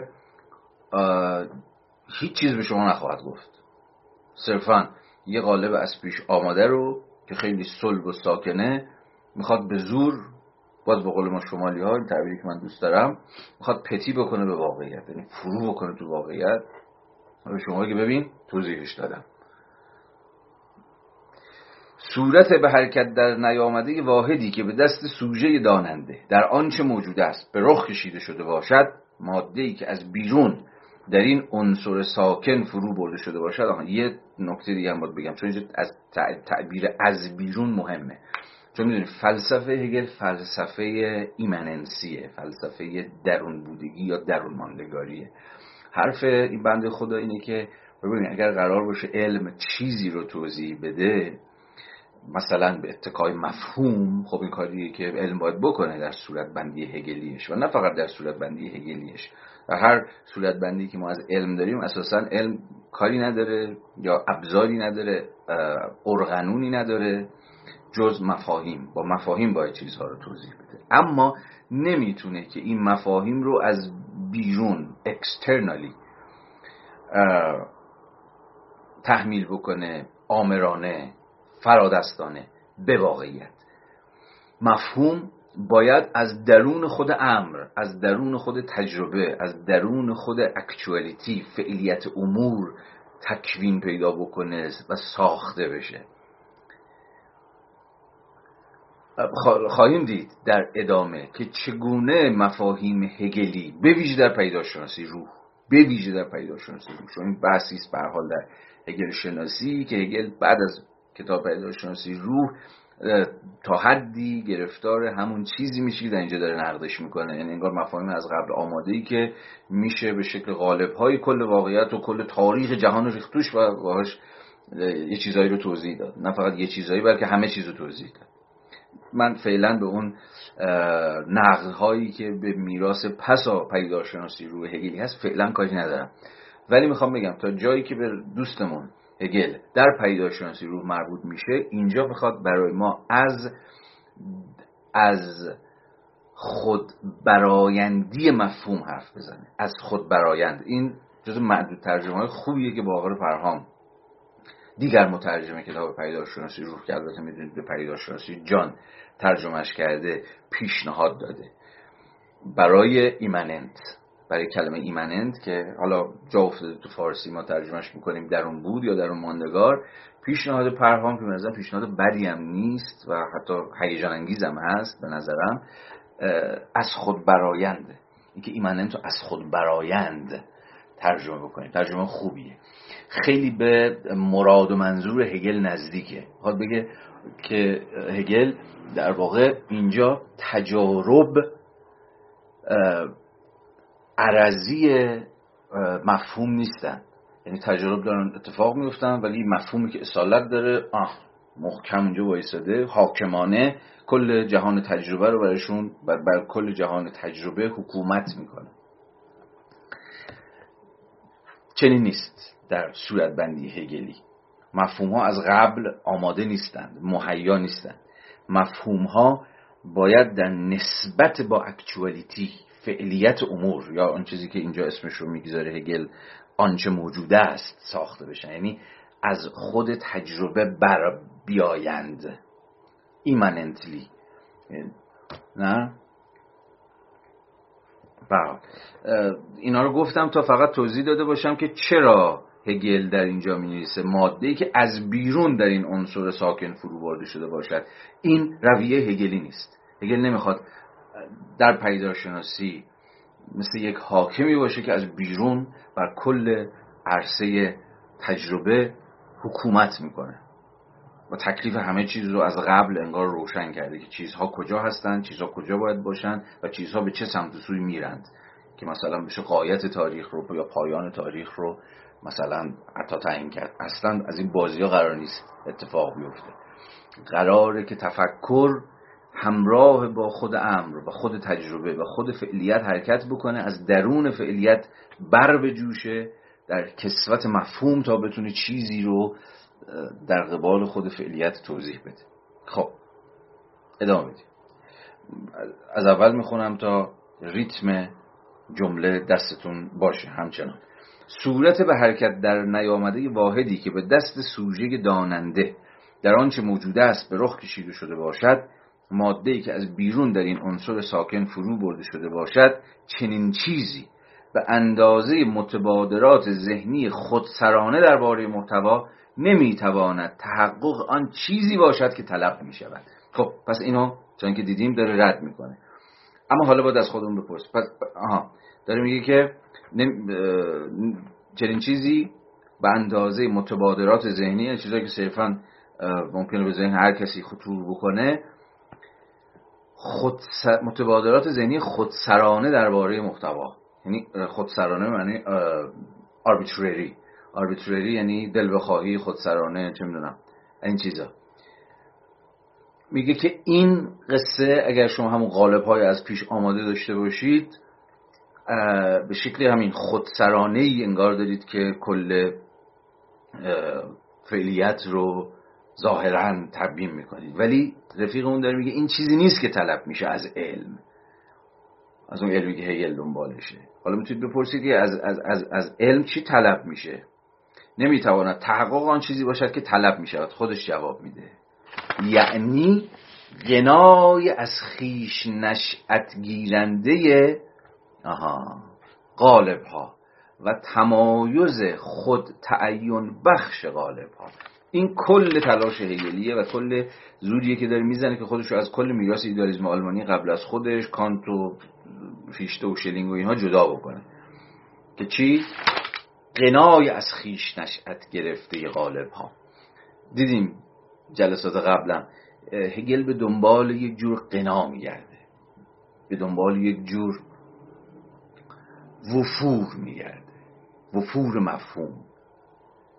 قنای تجربه که ممکن نمیشه مگر اینکه ما دست از اون فرمالیزم مزخرف ورداریم. چون فرمالیزم از مجرای تحمیل جور یک نواختی و یک دستی و تکساحتی بودن کل قنای زندگی و جهان رو از بین می‌بره. بگه نه؟ جهان خیلی متکثرتر از این حرف هست. اون بیرون عرصه فعلیات پر تمایزه پر کسرته پر تفاوته.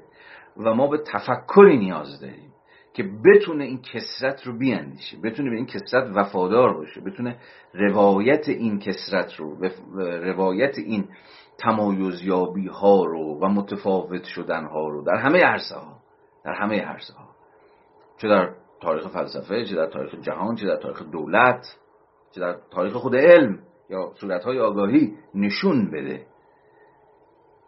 بنابراین چیزی که طلب میشه چیزی که از علم طلب میشه اینه که بتونه قنای تجربه رو قنایی که به قول آقا از خیش نشأت گیرنده است نزدیک به همون ترجمه از خود برایندی که برای ایمنت من به کار بردم. غنایی که از خودش میاد خود این خود زندگیه که قالب های و فرم های نوظهور متناسب با تجاربی که از سر میگذرونه تولید می‌کنه. برای یه قالب نداریم یه فرم نداریم یه صورت نداریم. به موازات چندگانگی و کسرت محتوا که همون زندگی باشه که همون تجربه باشه که همون موضوعات باشه که همون آدم ها باشن چه می‌دونم هر چیزی. متناسب با این غنایی که تو محتوا هست فرم هم میباید غنی باشه. فرم هم میباید چندگانه باشه. بنابراین ما نمی‌توانیم که غالب این باشیم که محتوا متکثره محتوا غنیه ولی با یک فرم با یک قالب بتونیم کل این کسرت رو و چنگانگی رو توضیح بدیم. و این مستلزم چیه؟ بعدها این چه در حالا هگل و بیشتر در میراث پسا هگلی و شاید اوجش در خود آدورنو این تبدیل میشه به اهمیت خود مفهوم concept. یه جور concept making ما نیازمنده مثلا تفکر نیازمند ساختن مفاهیم به مثابه همون قالب ها و فرم های چندگانه است. طبعا ما هر چقدر که فرم های چنگانه تری مفاهیم پویاتری قالب های متنوع تری داشته باشیم بیشتر هم می‌تونیم قنای از خود نشأت گیرنده جهان رو و زندگی رو بشناسیم. هر چقدر مفاهیممون کمتر باشن هر چقدر کمتر مفهوم در اختیار داشته باشیم کمتر هم می‌تونیم actuality رو فعلیت امور رو فراچنگ بیاریم. به خود مفهوم مفهوم فکر کنیم مفهوم concept یا به انگلیسی یا Begriff به آلمانی حالا به در آلمانی. اصلا Begriff به معنای گرفتنه. به معنای فراچنگ آوردنه. این کار مفهومه. مفاهیمی که ما به کار می‌بریم کارشون چی اصلا کار مفهومه که فراچنگ بگیره. چی رو؟ تجربه رو. فعلیت رو. زندگی رو. به این معنا شما هر چقدر که در حوزه مفهوم غنیتر باشید دستتون پرتر باشه طبعا وجوه چندگانه تری از خود واقعیت رو هم می‌توانید فراچنگ بیارید. نزد خود حاضر بکنید. اسکیموها صدها مفهوم دارن برای برف. برای من شما یه برف فقط وجود داره. هر هر برف هر چی باشه برای ما برفه. ولی برای اسکیموها صدها مفهوم وجود داره برای برف. و به موازات تنوع مفهومیشون می‌تونن خود واقعیت رو کثیرتر ببینن. برف یک برف دو برف صد برف هزار. نه؟ کسرت مفهوم بهشون اجازه میده که واقعیت رو هم کثیر ببینن. ولی برای من شما حالا برای شما نمی‌دونم ولی برای من برف برفه. هر جور که می‌خواد باشه. یا مثلا تو شمال ما انبوهی از مفاهیم برای بارون وجود داره. اسمهای مختلفی داره. بارون فلان فلان فلان من بلد نیستم. بارون ریز بزنه یه اسم داره. بارون تند بزنه یه اسم دیگه داره. بارون رگباری بزنه باز یه اسم دیگه ای داره. یعنی مفاهیم متفاوت داره نه؟ برای شمالی که این کسرت مفاهیم رو در اختیار داره واقعیت هم میشه کثیر. امروز داره بارون می‌زنه ولی این یه بارون دیگه است. متفاوته با بارونی که هفته پیش زد یا حتی دیروز صبح زد. ولی برای کسی که این مفاهیم رو در اختیار نداره فقط یک بارون وجود داره یا فقط یک برف وجود داره. حالا شما این رو تعمین بدید به هر چیزی دیگری. این باید الان روشن باشه احتمالا که دوستمون هگل چی می‌خواد بگه و حرف حسابش اینجا چی این بیشتر نوعی آها اینجا دیگه خودش هم اسمش رو به صراحت میره این یعنی رویه ای که می‌خواد ازش فاصله بگیره. هگل بیشتر نوعی صورتگرایی یا فرمالیزم تکفام تکفام این تک رنگ. یه رنگ فقط به کل واقعیت می‌زنه. حالا در ادامه خواهیم دید در پاراگراف 13 که میگه این, این شکل از تفکر عین چیز عین شبیه که توش همه گاوها سیاهند. که حالا بهش می‌رسیم. فرمالیزم تکفام یا یک نواخت. تک همون تکفام به نظرم گویاست یا تک رنگ. فقط یه رنگ بلده. و همون یه رنگش رو به هر چیزی که می‌رسه همون رنگ رو می‌زنه روش. این بیشتر نوعی فرمالیزم تکفام و یک نواخته است که فقط به این دلیل و از این طریق به تمایز مصالح می‌رسد که این مساله پیشا پیش آماده و آشناست. خب این از پاراگراف 15 حالا سریع بریم سراغ پاراگراف بعدی. 16 در این حال آن صورتگرایی همون فرمالیزم که داشتیم تا, الان رجوع صحبت می‌کردیم. در این حال آن فرمالیزم این یک نواختی و کلیت انتظایی را امر مطلق قلم داد می‌کنه پس امر مطلقی که این شکل فرمالیزم که خیلی باش آشناییم حتی ممکنه ذهن خود ما همینقدر فرمالیستی عمل کنه در قبال خودمون در قبال دیگران. مثلا دو تا چه می‌دونم یه چهار تا مفهوم داشته باشیم فکر کنم باش همه آدم ها رو میشه توضیح داد. همه تجربه ها رو میشه توضیح داد. در صورتی که از این خبر نیست. مثلا حالا مثال ساده مثلا فرض کنید که شما این روانشناس دوزاری ها آدم های درونگره آدم های برونگره کل کسرت جهان انسانی رو انگار با کلمه درونگرا و برونگرا دو تا تیپ شخصیتی میشه توضیح داد.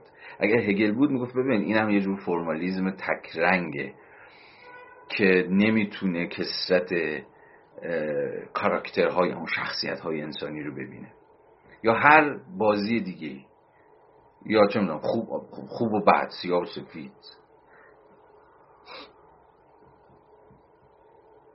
و خب این به تعبیری شاید اصلا ویژگی ایدولوژی ها باشه. ایدولوژی چون کار ایدولوژی ها حالا راجع ایدولوژی زیاد صحبت کردیم حتی در این کلاس و به ویژه تو کلاسی که بریم راجع آدانو صحبت می‌کنیم. ولی یکی دیگر از کارهای ایدولوژی ها غیر از اون چیزهایی که راجبش صحبت کردیم ساده سازیه و هر چقدر بشه ساده تر واقعیت توضیح داد بهتر. چون کار ایدولوژی که در نهایت بتونن هواداران خودشون رو وادار به یه جور موزگیری بکنن دیگه بتونن تکلیف رو روشن کنن سر رو از ناسره تمیز بدن. و به این معنی باید ساده بکنن. مثلا ایدولوژی ها حال و حوصله این رو ندارن که با اصلا باید ازش اجتناب کنن که واقعیت رو بیش از پیچیده نشون بدن. نه آقا خیلی ساده است. یا اینوری هستی یا اونوری هستی. یا وطن پرستی یا مثلا بی وطنی یا با مایی یا برمایی یا نمی‌دونم دشمن ما یا دوست مایی از این قصه یا بورژوایی یا پرولتری. از این داستان و همه داستان اینه که به زمان هگل و به زبان هگل اینا کلیت های انتظایی. این, این یک نواختی این دستگاه غالب زنی کلیت های انتظایی که به تعبیر خودش در پاراگراف قبل فقط در آغاز خیش میمانند و, ناگز... و ناتوانند از اینکه حرکت کنند و از مجرای حرکت کردن تمایزات رو در دل خودشون تولید بکنن حالا در این حال آن فرمالیزم این یک نواختی و کلیت انتظایی رو امر مطلق قرم داد می‌کنه مطلق سازی می‌کنه. از این کلیت های انتظایی که ساخته از این قالب های تکفامی که ساخته اینها رو امر مطلق در نظر می‌گیره. اطمینان می‌دهد که قناعت نکردن به این یک نواختی و کلیت نوعی ناتوانی است از تسلط یافتن بر نظرگاه مطلق و تکیه زدن بر آن. آخ خیلی خوبه این فراز. باز هم این حرف دلالت ها و ارتعاشات امروزش برامون خیلی روشنه. میگه که این, این, این دست این این نوع فرمالیزم که ما امروز می‌تونیم در هیئت انبوهی از ایدولوژی ها و حتی کلیشه های زندگی روزمرهمون پیداشون بکنیم که ممکنه خیلی از دانش های آمیانه هم بهش دامن بزنن اینه که به شما اطمینان میده که اگه قناعت نکنی به این یک نواختی و به این کلیت در واقع ناتوانی از تسلط یافتن بر نظرگاه مطلق و تکیه زدن بر آن. چرا؟ چون در این صورت دیگه امر مطلق اونقدرها مطلق نیست. یا امر مطلق الان در اختیار تو نیست. چون یادتون باشه فرازهای قبلی هم هگل گفته بود که مطلق که همون حقیقته فقط در انتها در آخر ماخرا به مسابه نتیجه دستیاب خواهد شد. نه همین الان در این مطلق الان دست هیچ کس هیچ کس نمی‌تونه ادعا کنه که الان مطلق در دست منه. و من می‌تونم به اتکاش همه چیز رو توضیح بدم. همه رو می‌تونم فرو کنم تو این قالب هایی که در اختیار دارم. هر کی که می‌خواد باشه هر ایدولوژی که می‌خواد باشه. ایدولوژی دینی ایدولوژی سکولار مارکسیزم لیبرالیزم هر چیزی.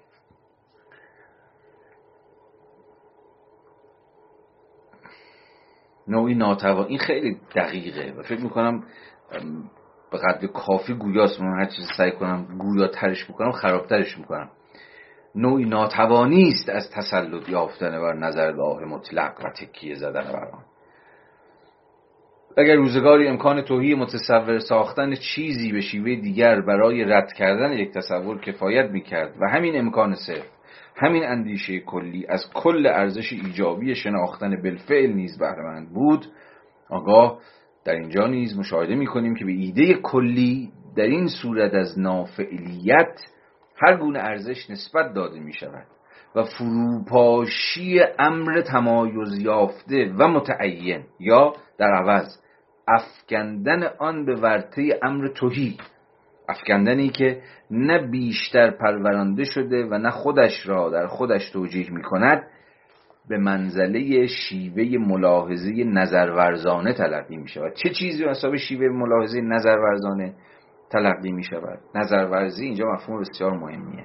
speculation و speculative من بعدا چون هگل بهش باز میگرده شاید یک, جل... یک جلسه که نه ولی یک part کامل رو اختصاص خواهم داد به مفهوم speculation اینجا الان وقتش نیست.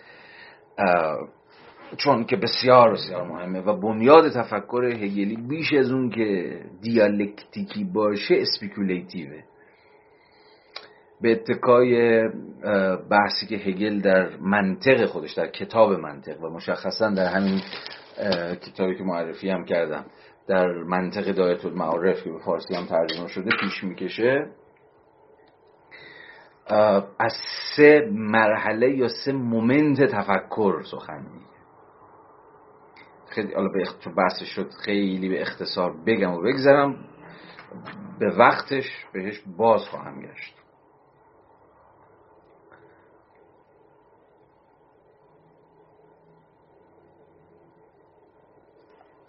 یک لحظه اجازه بدید که بعد در همین علم منطق به تفسیر راجبی صحبت می‌کنه. اما یه شاکلش فقط بگم که دستتون یه چیزکی باشه تا تفصیلش نوبتش برسه. در منطق هگل از سه مومنت تفکر سخن میگه. یا سه مرحله یا سه گام تفکر. مرحله اول تفکر تفکر فاهمه ایه یا تفکر بر وفق فاهمه است. فاهمه تمایز گذاره و مرز می‌کشه. یا این یا آن. یا هست یا نیست. یا اینجاست یا جای دیگری است. و به این معنا مرحله فاهمه مرحله ای که ظاهرا اصل عدم تناقض برش حاکمه. چون اصل عدم تناقض میگه که ببین یا این درسته یا اون درسته نمی‌تونه همزمان هر دو درست باشه یا نمی‌تونه همزمان هر دو تا باشه.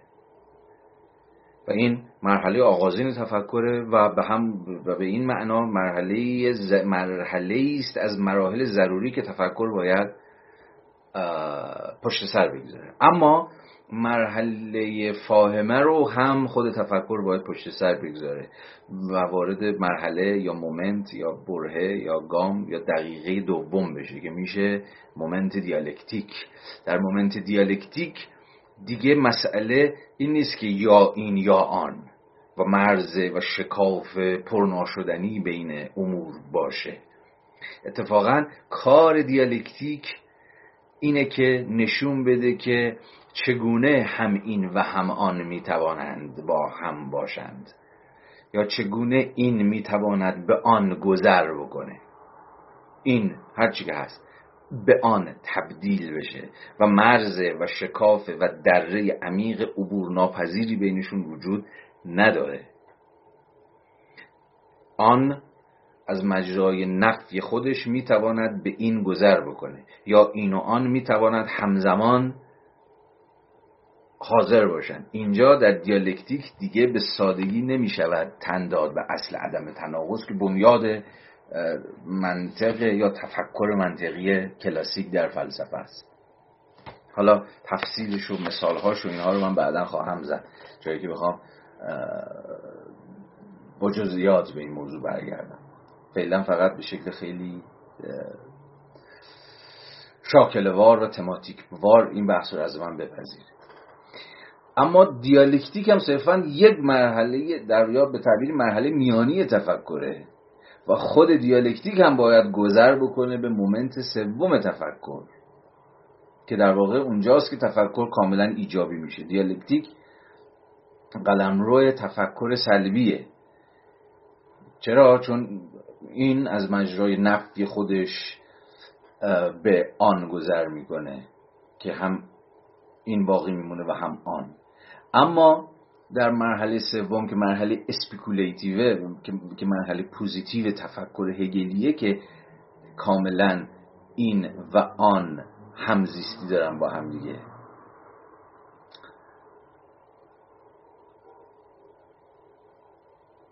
اگر بخوام باز صوری تر صحبت بکنم مرحله فاهمه مرحله یا این یا آن. مرحله دیالکتیک مرحله نه این نه آنه.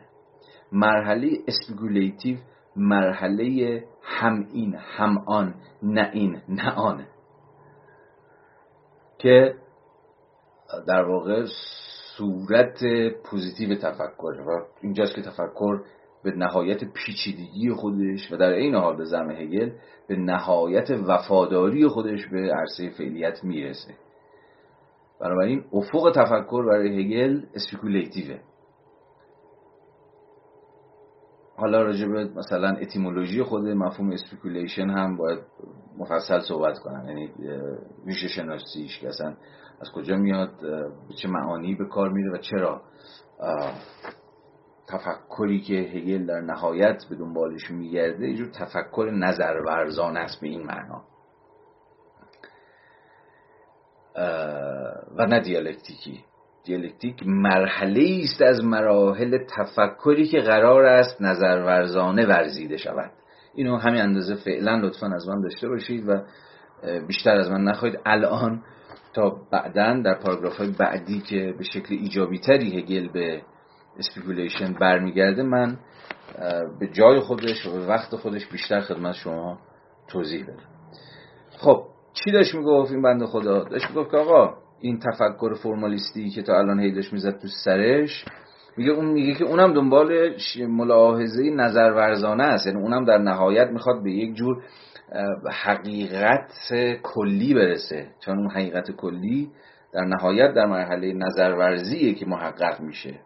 یا اصلا کل محصول speculation ه اما تفاوت speculation هگلی با speculation مثلا فیشته شلینگی به ویژه شلینگی این است که این کلی که قرار است حاصل بشود نه محصول چی گفته بود؟ آها فروپاشی امر تمایز یافته و متعین یا به تعبیر دیگری افکندن آن به ورطه امر توهی یعنی چون میبندازیمش دور. مثلا گروه بابای امر تمایز یافته امر متعین امر مشخص همه اینا رو باید رها کرد. چون همه اینها در نهایت قراره در یک کل که همه اینا رو در بر بگیره اینها محو بشن اینا نابود بشن. اینها فروپاشیده بشن. و به این معنایی که هگل میگه اینا دنبال کل انتزاعی.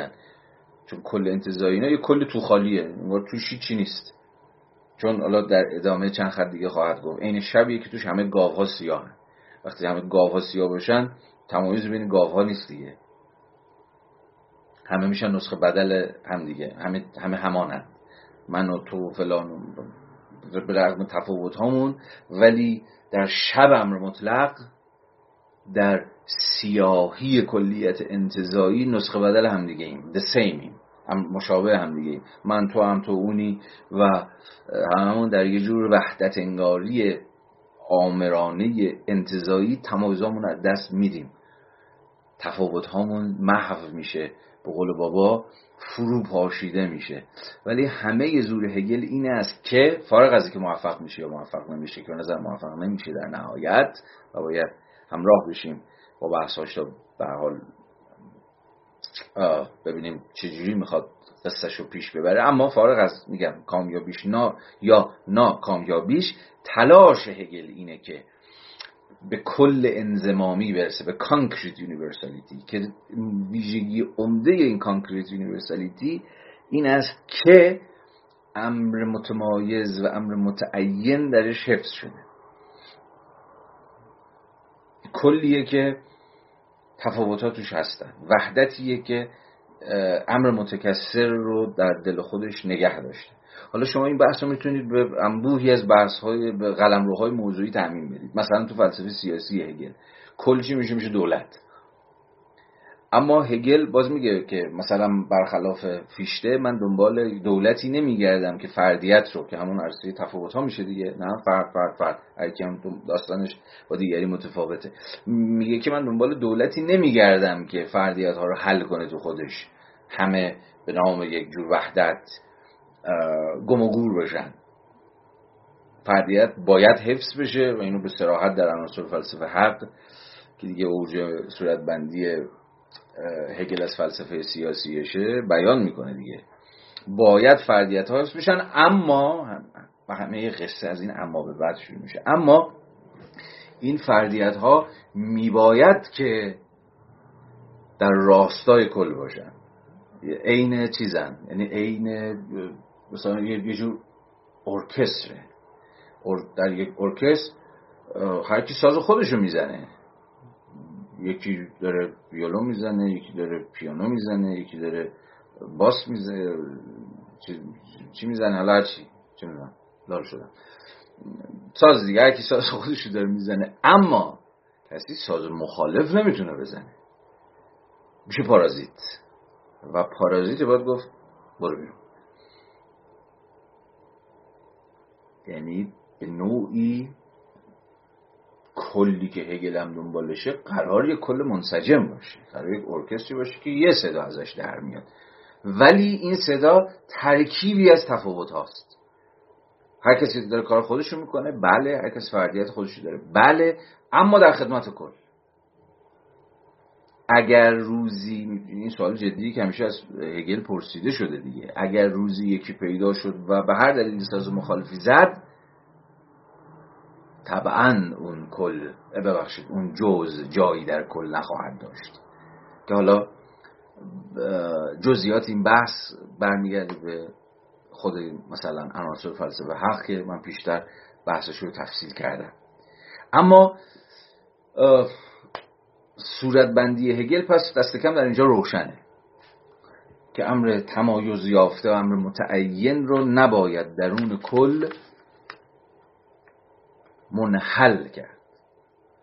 یا حذف کرد یا هر چیزی شبیه اون فرمالیزم که تا الان داشتیم راجعش صحبت می‌کردیم اما چنین صدایی نداره. صدای حفظ امر متمایز درون خودش رو نداره. ادامه. مد نظر قرار دادن یک هستی متعین بدان گونه که در امر مطلق است در اینجا عبارت از چیزی نیست بجز اینکه در واریان گفته شود البته اکنون از آن به منزله یک چیز سخن گفته شده است. با این حال در امر مطلق در الف مساوی الف چنین چیزهایی نداریم. حالا خیلی جمله شق و رقیه ولی همین جمله آخرش کافیه. میگه در امر مطلق الف مساوی الف.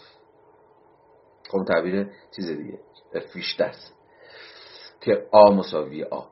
که میگه این, این, این یعنی چی؟ یعنی آیدنتیتی این همانی. یه جور وحدتی که بر امر مطلق حاکمه. آ مساوی آ. من مساوی من.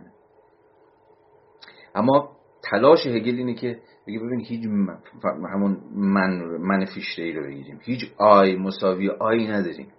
هیچ منی با خودش برابر نیست. به این اعتبار که من از مجرای تاریخ تکوین خودش که تاریخ متفاوت شدن از خودشه که این رو مثلا در بند 17 و به ویژه بند 18 به تفصیل سخن میگه. مثلا یه لحظه نگاه کنید حالا پیش دستانه پاراگراف 18 میگه که همون بعد از مطرح شدن بحث جوهر به مثابه سوژه میگه حقیقت فقط تا جایی بالفعل است که عبارت باشد از حرکت خود فرانهی یعنی خود را فرانهادن self-positing خود را وضع کردن خود را فرانهی کردن یا این خیلی مهمه I یی که می‌خواد خودش وضع بکنه منی که می‌خوام خودم وضع بکنم در جهان که بگم من هستم این self-positing این خود فرانهی در واقع چیزی نیست جز وساطت برای خویشتن دیگری شدن با خویشتن خویش حالا برسم بهش بیشتر توضیح میدم. اما همین یه جمله رو فعلا همین اندازه داشته باشید که برای هگل آی مساویه آی نیست. یعنی من به شکل پیشینی با خودش یکی نیست. بلکه من از مجرای برای خیش دیگری شدن. همون جوهری که از خودم میام بیرون. و از مجرای تجربه ها متفاوت میشم با خودم متفاوت میشم به این معنا برای خودم دیگری میشم و از در ادامه با دیگری مواجه میشم و به این معنا با تناقضهای خودم مواجه میشم. با صورتهای گوناگون خودم مواجه میشم.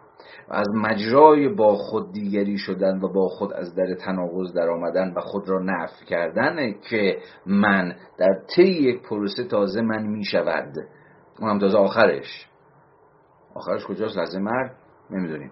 ولی به هر حال در واقع آی هیچ وقت یا من هیچ وقت یک تعین صلب از پیش داده شده نیست. یک پر یک این پروسسه یک در فراینده به این معناست که هگل میگه در واقع من به مسابقه یک جور وحدت مساوی است با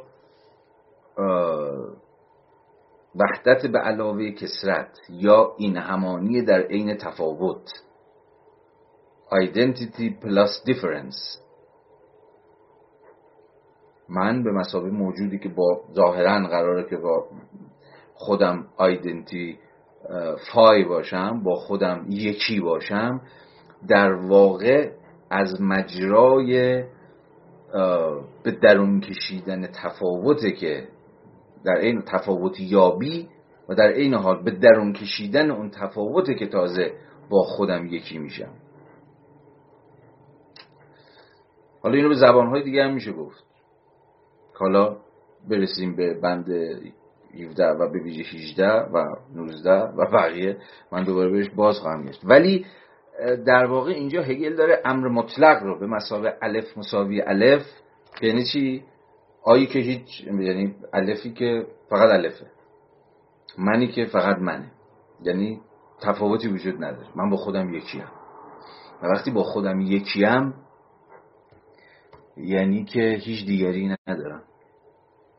وقتی دیگری نداشته باشم یعنی اینجا جهان به روی کسرت و تنوع و دیگر بودگی و تفاوت بست است. و این امر مطلقی نیست که این کلی نیست که این حقیقتی نیست که هگل دنبالش باشه. با این حال در امر مطلق در الف مساوی الف چنین چیزهایی نداریم بلکه در آن همه چیز یکیست. آها. اینو به شکل کنایی داره میگه یعنی میگه اون فرمالیزمه به امر مطلق که می‌رسه میگه در امر مطلق همه چیز یکیه. همه ما نسخه هایی هستیم از یک امر واحد. تفاوتی بین اون نه. آقا همه ما یکی هستیم.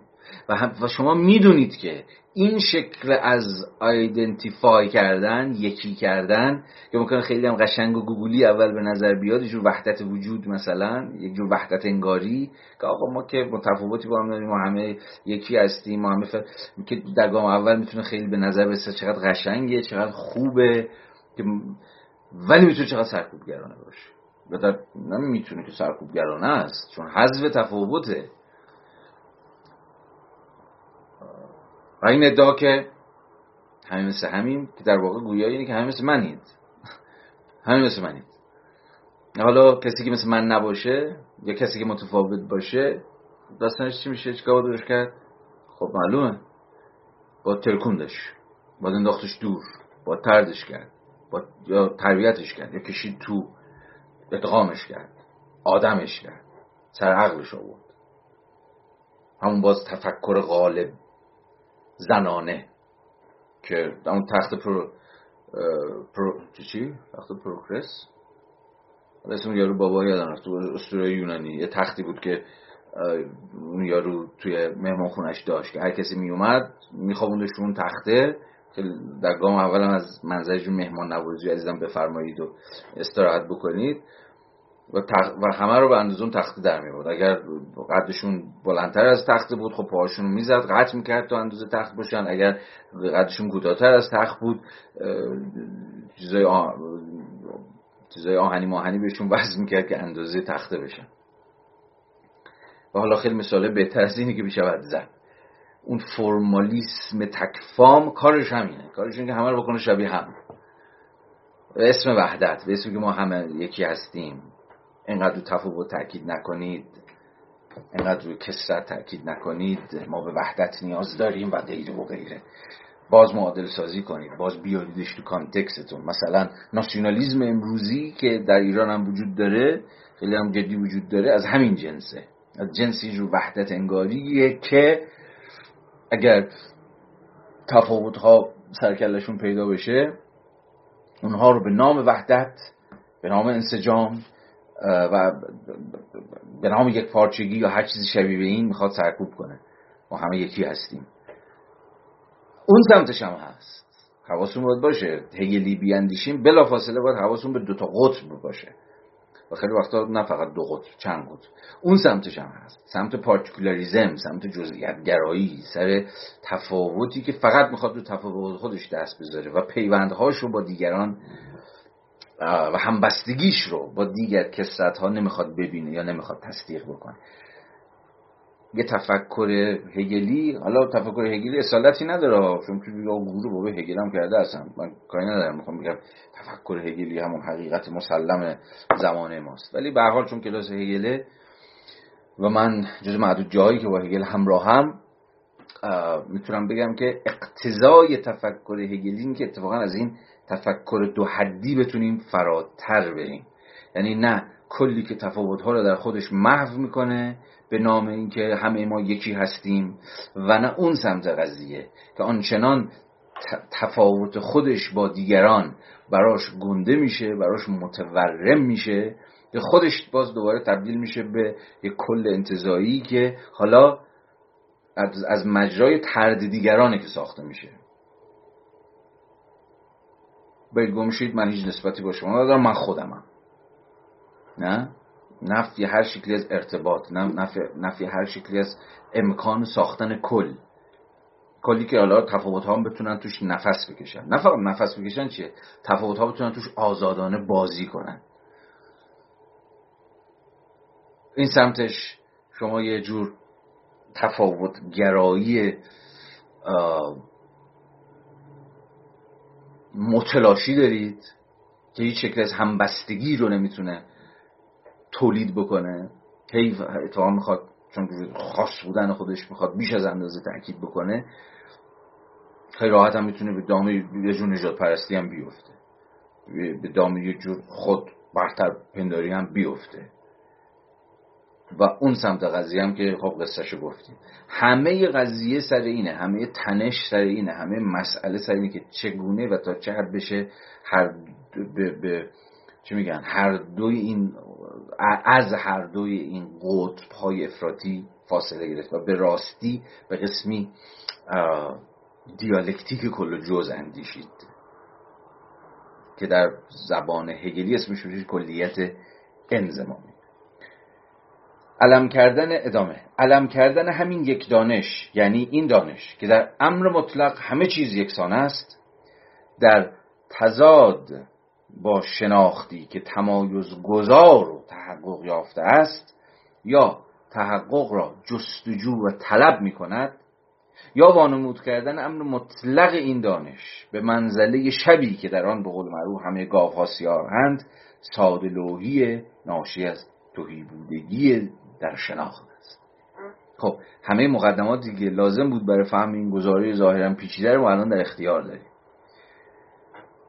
پس امر مطلقی که در آن ببخشید من یه لحظه ببینم.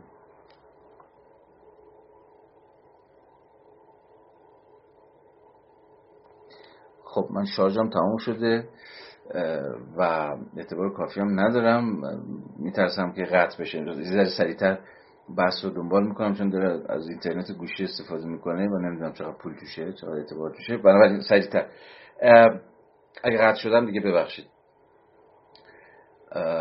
هستم دیگه. آره. داشتم می‌گفتم که هر آن چیزی که برای فهم این قصه ما لازم داریم الان در اختیار ما هست. شبی که در آن همه گاو ها سیاهند یعنی اصلا خود امر مطلقی که از جنس شبه. و تو شب تفاوت خودشون نشون نمیدن. نه؟